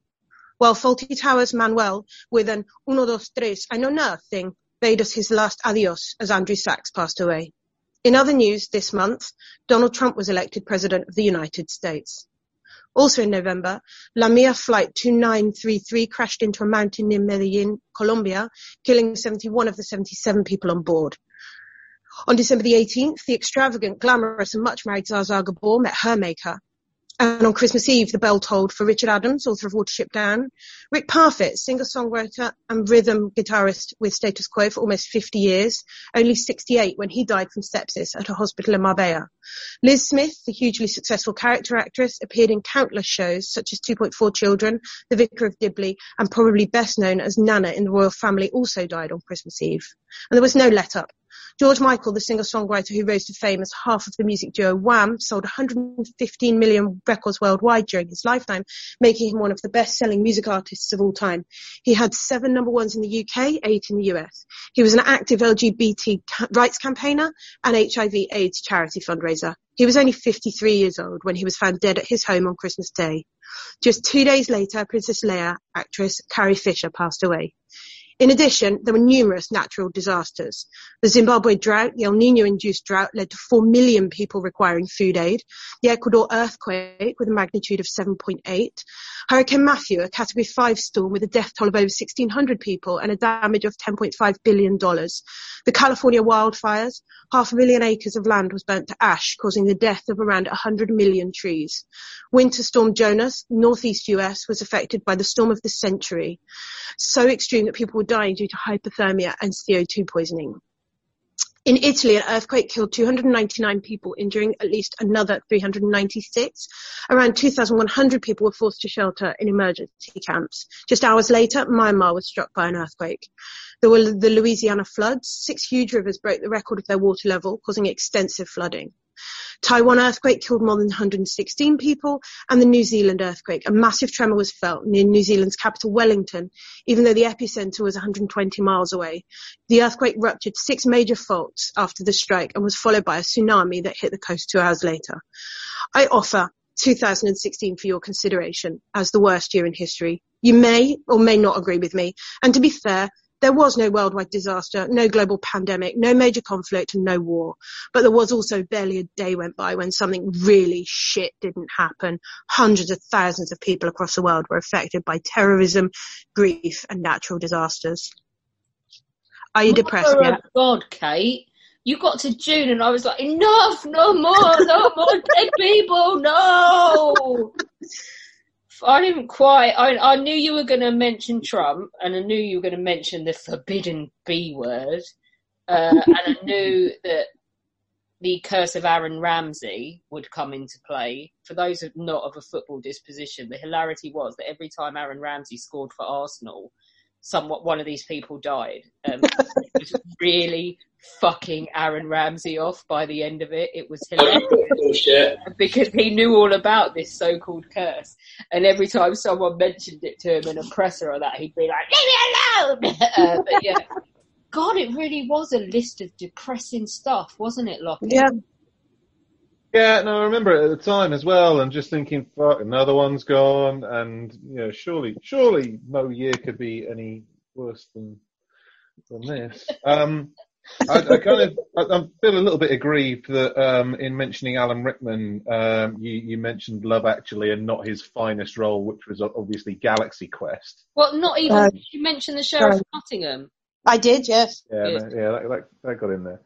Um, yeah, uh, George Michael, we miss him. Prince, we miss. Yeah, there's a there's a, a lot of characters who did have full lives. I kind of, you know, they, a lot came at once, but you know, you're talking about a lot of characters who had full lives and, and brought a lot of joy are as well.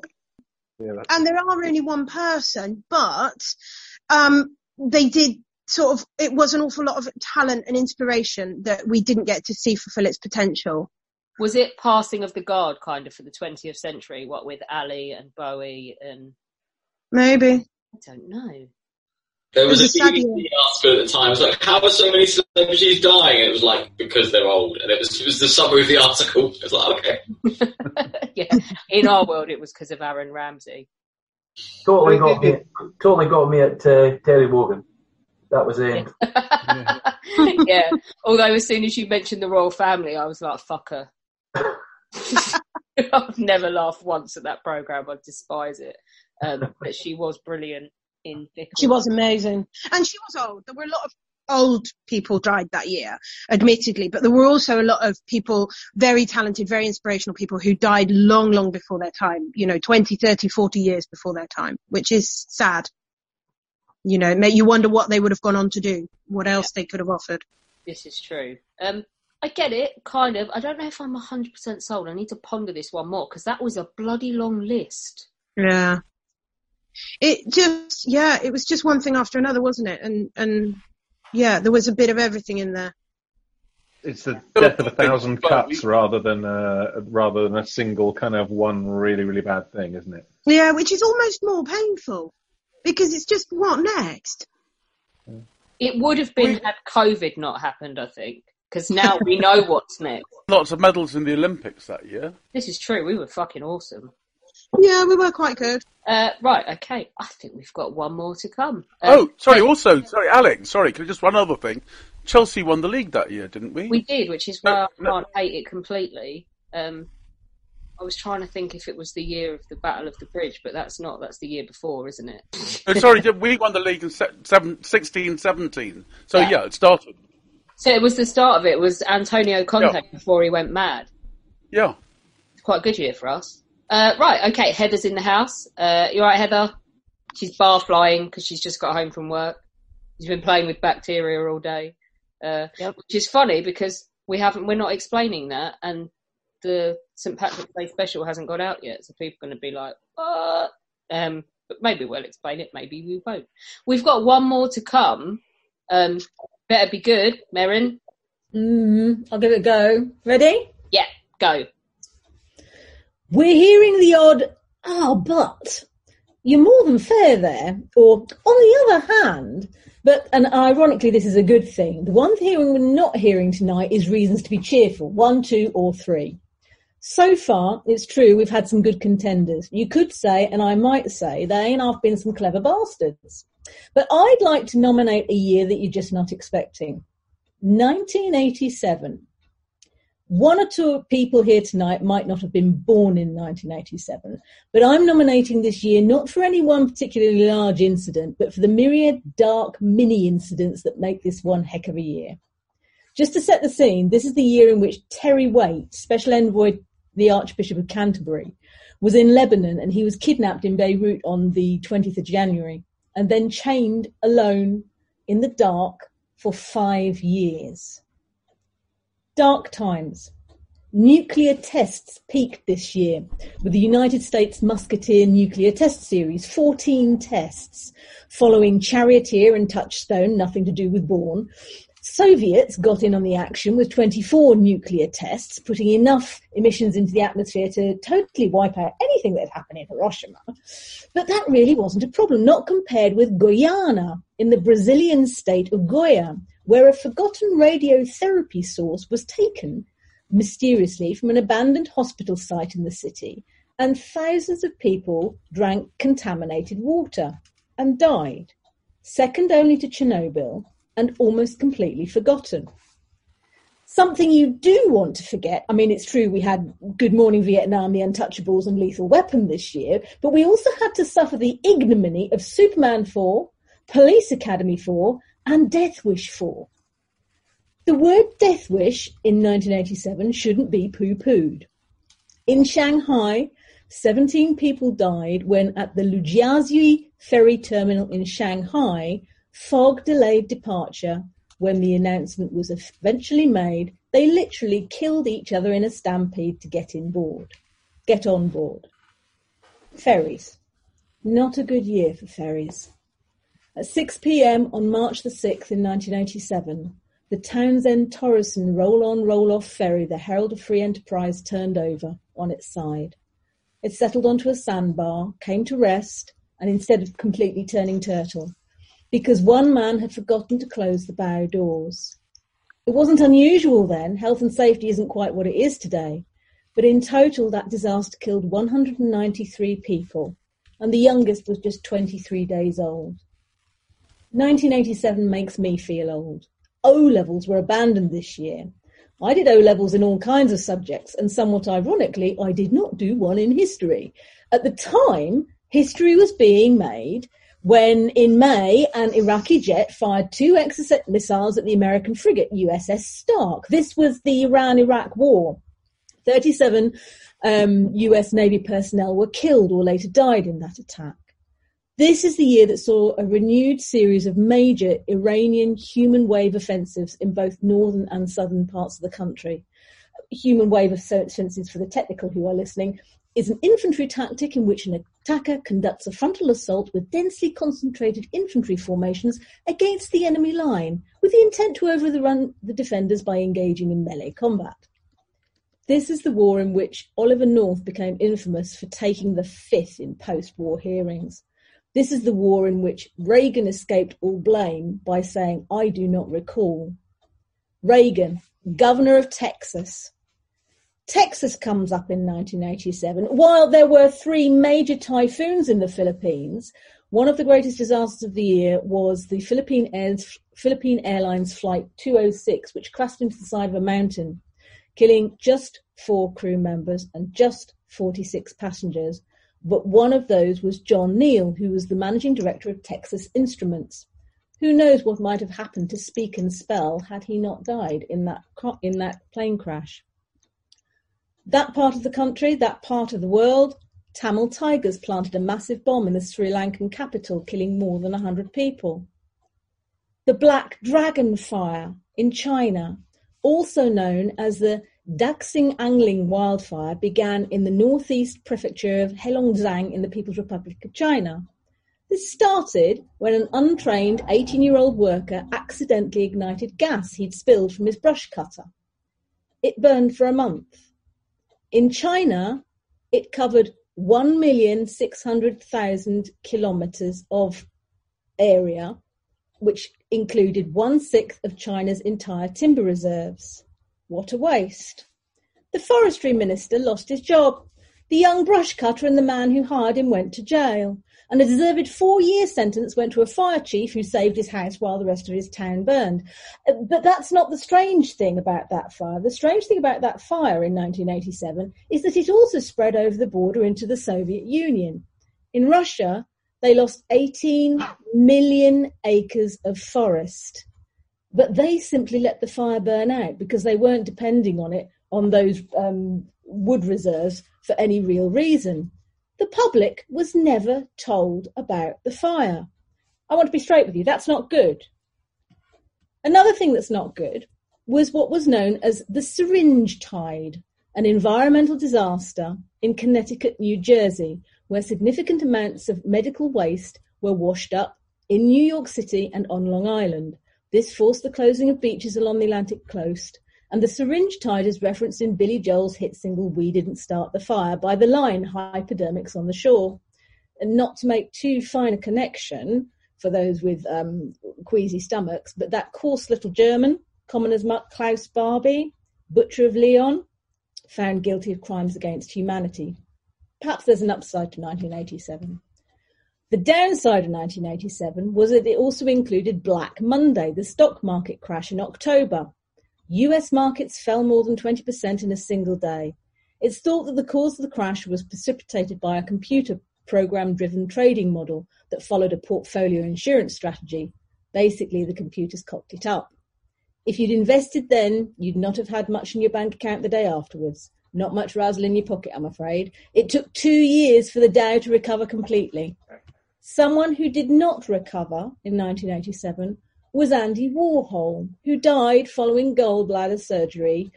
But he didn't die because of the surgery, he died because someone at the hospital wasn't monitoring him properly. That's really quite sad when you think about it. That was a bad job. What was a proper job was the 1987 grenade attack in the Sri Lankan parliament when an assailant hurled two grenades into a room where the members of parliament were meeting. The grenades bounced off the table and rolled between the president, Jayawardene, and the PM, Premadasa. Little hand grenades, very small ones in between these. They were sitting at a table and the grenades just simply rolled along the table and rolled away into the corner of the room, where a member of parliament and a ministry secretary were killed, unfortunately. Their time was up. 1987 was shortened by one second to adjust to the Gregorian calendar. How's that for unfair? You'll see glimpses of death and destruction everywhere this year. The Queen Street massacre took place, which was a spree killing in the Australian post offices in Melbourne, Victoria. The Lieyu massacre took place in Dongan Bay, Republic of China, when 19 unarmed Vietnamese boat people were killed by the RSC military. I want to be straight with you. The Hungerford massacre happened this year, a series of random shootings in Hungerford, England, when 27 year old Michael Robert Ryan, an antiques dealer, shot dead 16 people for apparently no reason, including an unarmed police officer and his own mother before shooting himself. Jaco Pastorius, a man who's been called arguably the most important and groundbreaking electric bassist in history, and perhaps the most influential electric bassist of the century, he died this year. He developed a self destructive habit of provoking bar fights and allowing himself to be beaten up. Strange fella. Jacqueline du Pré died this year, the classicist and cellist. The Remembrance Day bombing happened this year, also known as the Enniskillen bombing or Poppy Day massacre. 8th of November 1987, a provisional IRA bomb exploded near the town's war memorial in Enniskillen during a Remembrance Sunday ceremony, which was being held to, commem- to commemorate British military war dead. 11 people were killed, many of them elderly, and 63 were injured. The IRA said it had made a mistake and its target had been the British soldiers parading to the memorial. The bombing was strongly condemned by all sides and it undermined support for the IRA and Sinn Féin. It's often seen as a t- turning point in the Troubles, an incident that shook the IRA to its core. Something that shook the Soviet authorities was the small plane, a wee Cessna, that landed in Red Square this year. In May, 19-year-old Matthias Rust, West German, flew a small Cessna airplane into Moscow, landing in Red Square, pretty much to prove that he could do it. But he was sentenced to four years in a labour camp, Canada. That's some penalty just for having a go at landing a Cessna in Red Square. Oh no, no, no! Oh, no! It's okay. Grandfather clock, right. Red Square. Where were we? Red Square. Yellow Brick Road natural progress from Red Square. We have sad, sad news on the Yellow Brick Road front in 1987. This is a man who was outlived by a woman who could fly. Not Superman's big sister, but Mary William Ethelbert Appleton Burke, Glinda the Good. Scarecrow, Ray Bolger of The Wizard of Oz, died this year. The good, the bad, the ugly, the great, and the amazing died this year. Not quite as bad as Kate's year, I have to say. Danny Kaye died. Patrick Troughton died, Rita Hayworth, Fred Astaire, Primo Levi, Lorne Greene, him of Bonanza fame, and Lee Marvin, Last Day for a Wandering Star. 1987 was not a good year. We had natural disasters, crimes against humanity, economic and social disruption, losing the famous, losing our favourites, war, grief, and disaster. And finally, I'm afraid to tell you that this was the very sad year in which the world was introduced to Kylie Minogue's I Should Be So Lucky. it was indeed. Matt is dancing because Boney's back in the house. He's full of curry and ready to party. Uh, that dragged me away from Grand Budapest Hotel as well. So let's make this snappy. uh, that was another good one. Lockie, I are you starting to just think that humanity is doomed and that every year is this bad? Yeah, but I think we, you know, we, we, we cope with years like this when it's, you know, as I kind of put in the chat before, you, you, it feels like you're under historical fact machine gun fire. Um, and you know it's a fairly unrelenting thing. I think we're the, the little ones we kind of bat away. Um, I've got, I do have um, at least one question. Firstly, your grandfather clock. Um, talk me through what happened there because I made it 21 minutes past nine. Whose clock goes off at 21 minutes past the hour? Is it, And it actually it, it chimed two o'clock as well, so it's having a complete moment. I thought that was an attempt to do a Charlie and have really good sound effect. so I was really impressed. Overacting. I was like, oh, brilliant. no, it's just a really bonkers grandfather clock, I'm afraid. Is it a, a demented grandfather's clock? It is. It Yeah, is. senile grandfather's clock. I really like that one. Um, I just remember the hurricane. Just. Yeah, I Michael do too. Fish and his uh, only because my mum was pregnant with my brother. I remember it being Can very, can I make a very dark. I am going to come back That to you. was that was not a hurricane. Michael Fish was absolutely right. It wasn't a hurricane. It was a windstorm. I'm more certainly wasn't a hurricane. more interested in the fact that Clive turned thirty that year and twisted his testicle. What's that all about? I'm sorry, but Rock Me Not Like a Windstorm is not a good uh, rock album, is it? no, not the Having a twisted testicle is not not very funny at the time. Other, other people found it very funny, but for me it was quite a sore point. Who, who twisted it? It just happens. It can happen to anyone. It can't happen to me anymore, but it could happen to you. So the context of that was you saying that that's where you were in hospital when you found out about the Herald of Free Enterprise.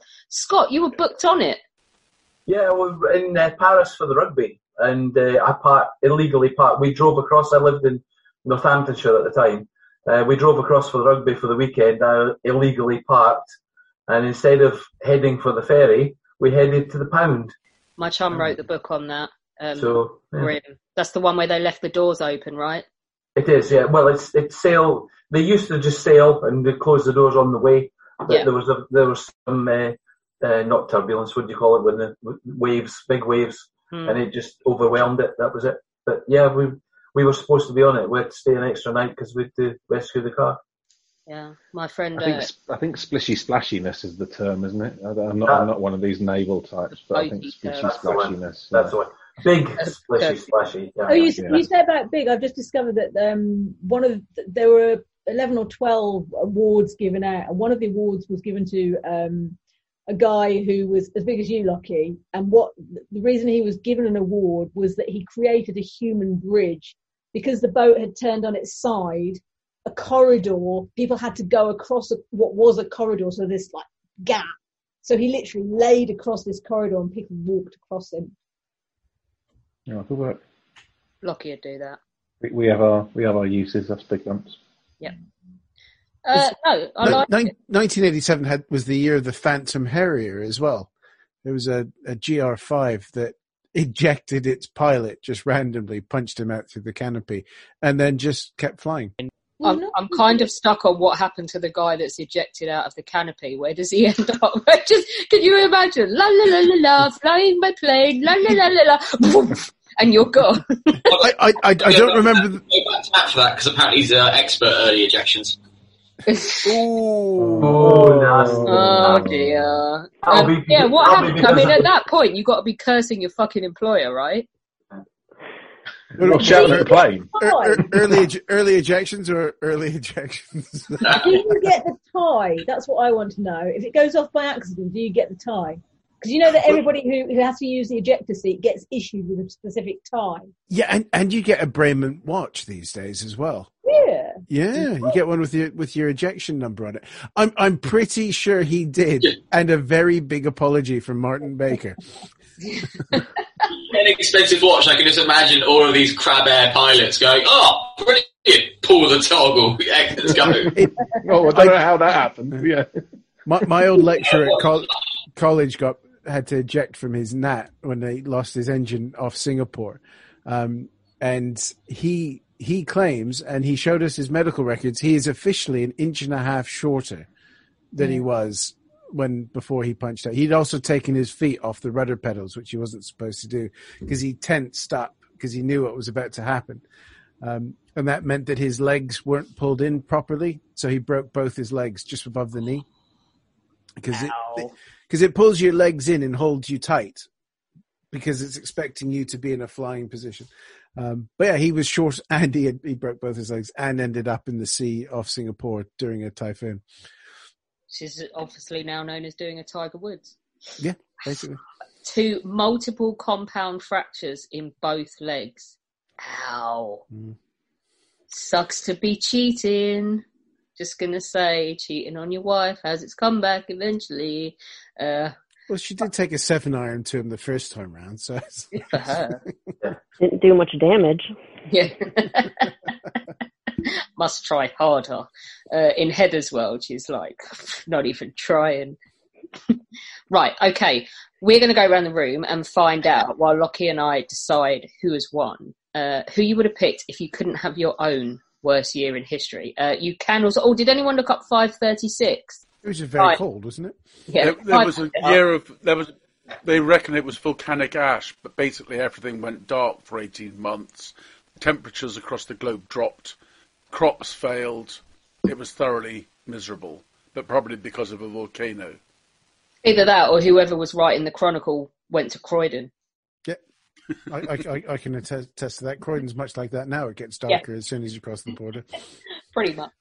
Oh, and Hull. Man, I went to Hull for a football game um, to see Chelsea, and it was dark at three o'clock in the afternoon. What's that about?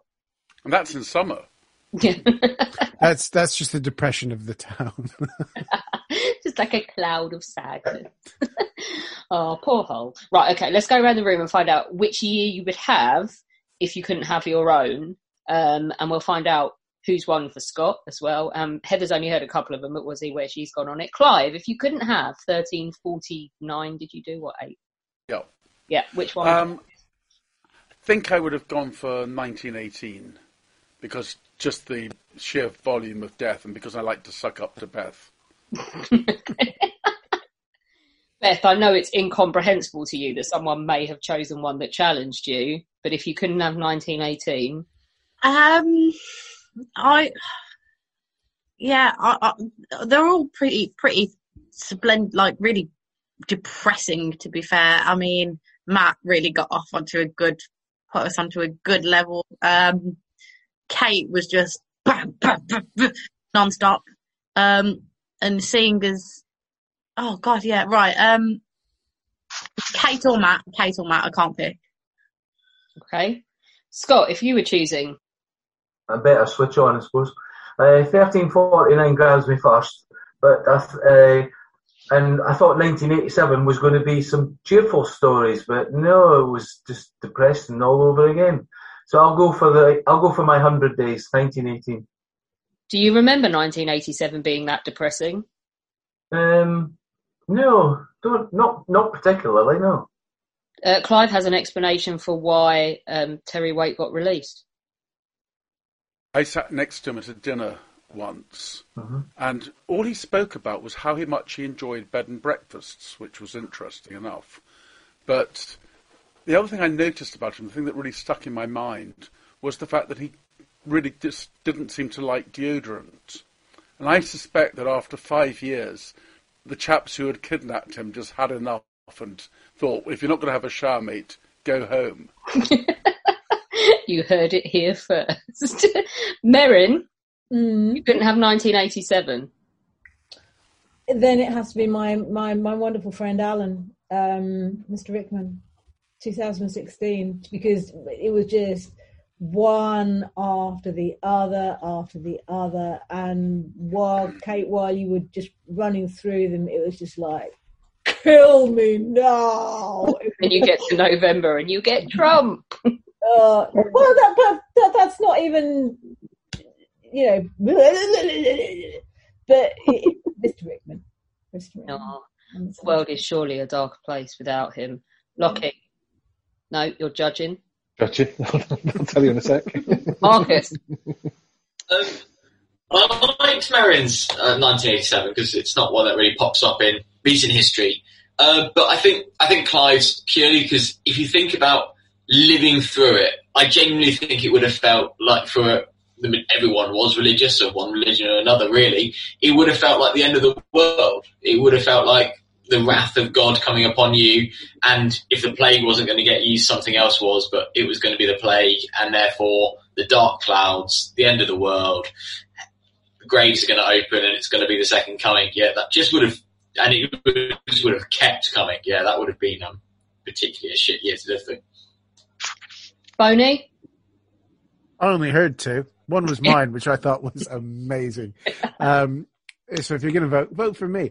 Um, to to be fair, I, You've seen the chat going around during the week about some of the yeah, other nations. no, I, I think to be fair, I, I was probably leaning towards 1918 because that, ev, ev, ev, yeah, 1918 is horrible.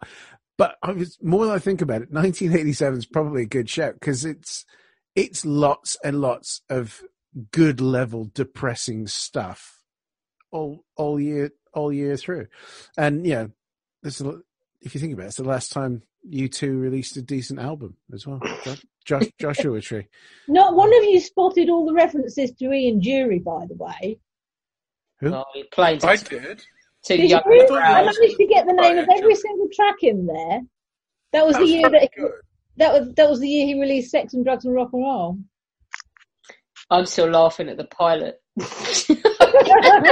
Flying along, minding my business with my fighter jet and fuck! Can't stop laughing at it. Uh, Heather, you heard a couple. Um, I would probably go with 1987. Kate?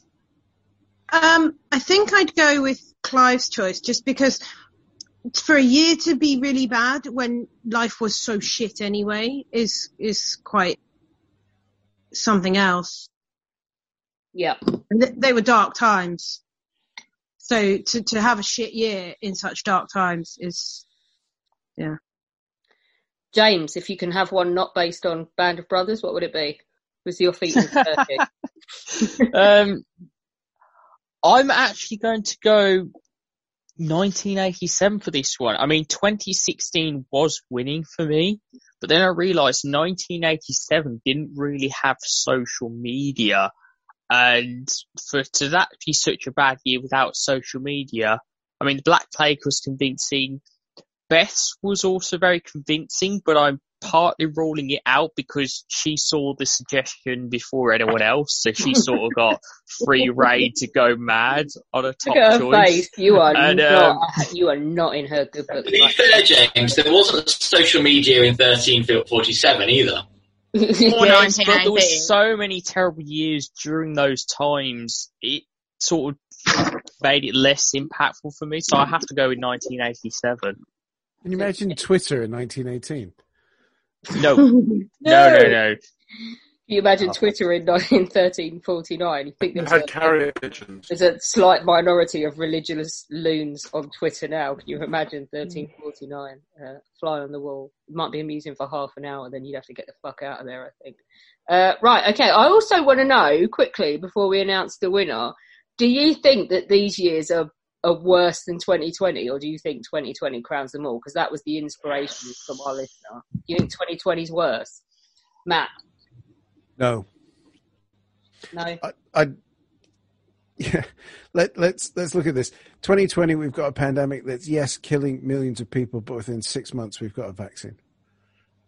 I, I'm yes, we're locked up, we're stuck in our houses, but here we are. There's what uh, nine, ten, eleven of us having a bit of a giggle on a Friday night. Yeah. yeah. It it I'm I'm I'm I'm sorry, but you you can't call up Deliveroo in 1436 and get a bit of rest, re- This rest, rest, true. respite from it. McDonald's drive-through may have been shut for a couple of months there, but I, ultimately we weren't without. Uh, furloughed in the middle of the Black Death piece. I don't feel like doing today. Yeah, furloughed on eighty percent pay. I don't think happened in uh, the Black Death either. I think we've got a point. Right, top three. Lockie and I have decided. Lockie, number three. Yeah, um, these were all strong. I, I think. I think we we had a, a real kind of tough time separating these. Um, in third place, and maybe a parakeet away from further brilliance, um, Betty Lala uh, with 1918. She's not Um, fucking happy. Look. I know she's not happy. I, I, do you know what? I think ultimately, Beth, we were a little bit like I might have might have given her second if it wasn't for the fucking parrot. Was was kind of. if you're if you're reducing it to this, I might you have both gone down in my estimations, and I don't want to be friends anymore. the Great War Group is hereby disbanded. I don't want to be trustees with you because you didn't pick me. Is that what you're saying? Basically. no, it was a really, really strong one. Um, but for reasons that will become apparent, it got beaten by two others. Only two, Beth. Um, it got beaten by Matt, who we've given second, and it wasn't for Ayrton Senna, though. Kind of, we share that experience with you, and it was a kind of, um, it was an end of innocence thing because you watched a guy die on TV, and it was a bit like, fuck. Um, but I think it was your point about things like the genocide, and it's 1994, and you're looking at it and you're thinking, we should fucking know better. We've had 1918, we've had 1944, we've had all the years in between. How have we not learned by now that it's not okay to stand there while this stuff plays out on television? And I think that quite moved us as judges, didn't it, Lockie? Yeah, absolutely, it did. Um, just the kind of the moral bankruptcy of it all and sheer evil uh, in, in in our own lifetime is, is something else. and coming on top of all the other years we talked about, because a lot of them were 20th century based, um, we felt that we have a, we had a fucking right to expect that by 1994 humanity knew better, and it clearly didn't. Um, so we Um, picked we, we we thought we did. Yeah. You know, it was it was quite optimistic then. You know, even the music was good. You know, things were, yeah, things were looking up. It's Yeah. like you said, it was like we we were in quite a smug place, weren't we? Like the Soviet Union had fallen, the Cold War was over. Um, we thought we'd like moved on, and we evidently hadn't, which that quite quite affected us as judges. Um, I am I'm a bit annoyed because I did find one more thing that probably would have swung me into first place to make it Go terribly. Uh, just Justin Bieber was born in 1994. No, you See? just lost it completely. I, I, if I'd thrown that in, win. But never mind. Thank you, thank you guys.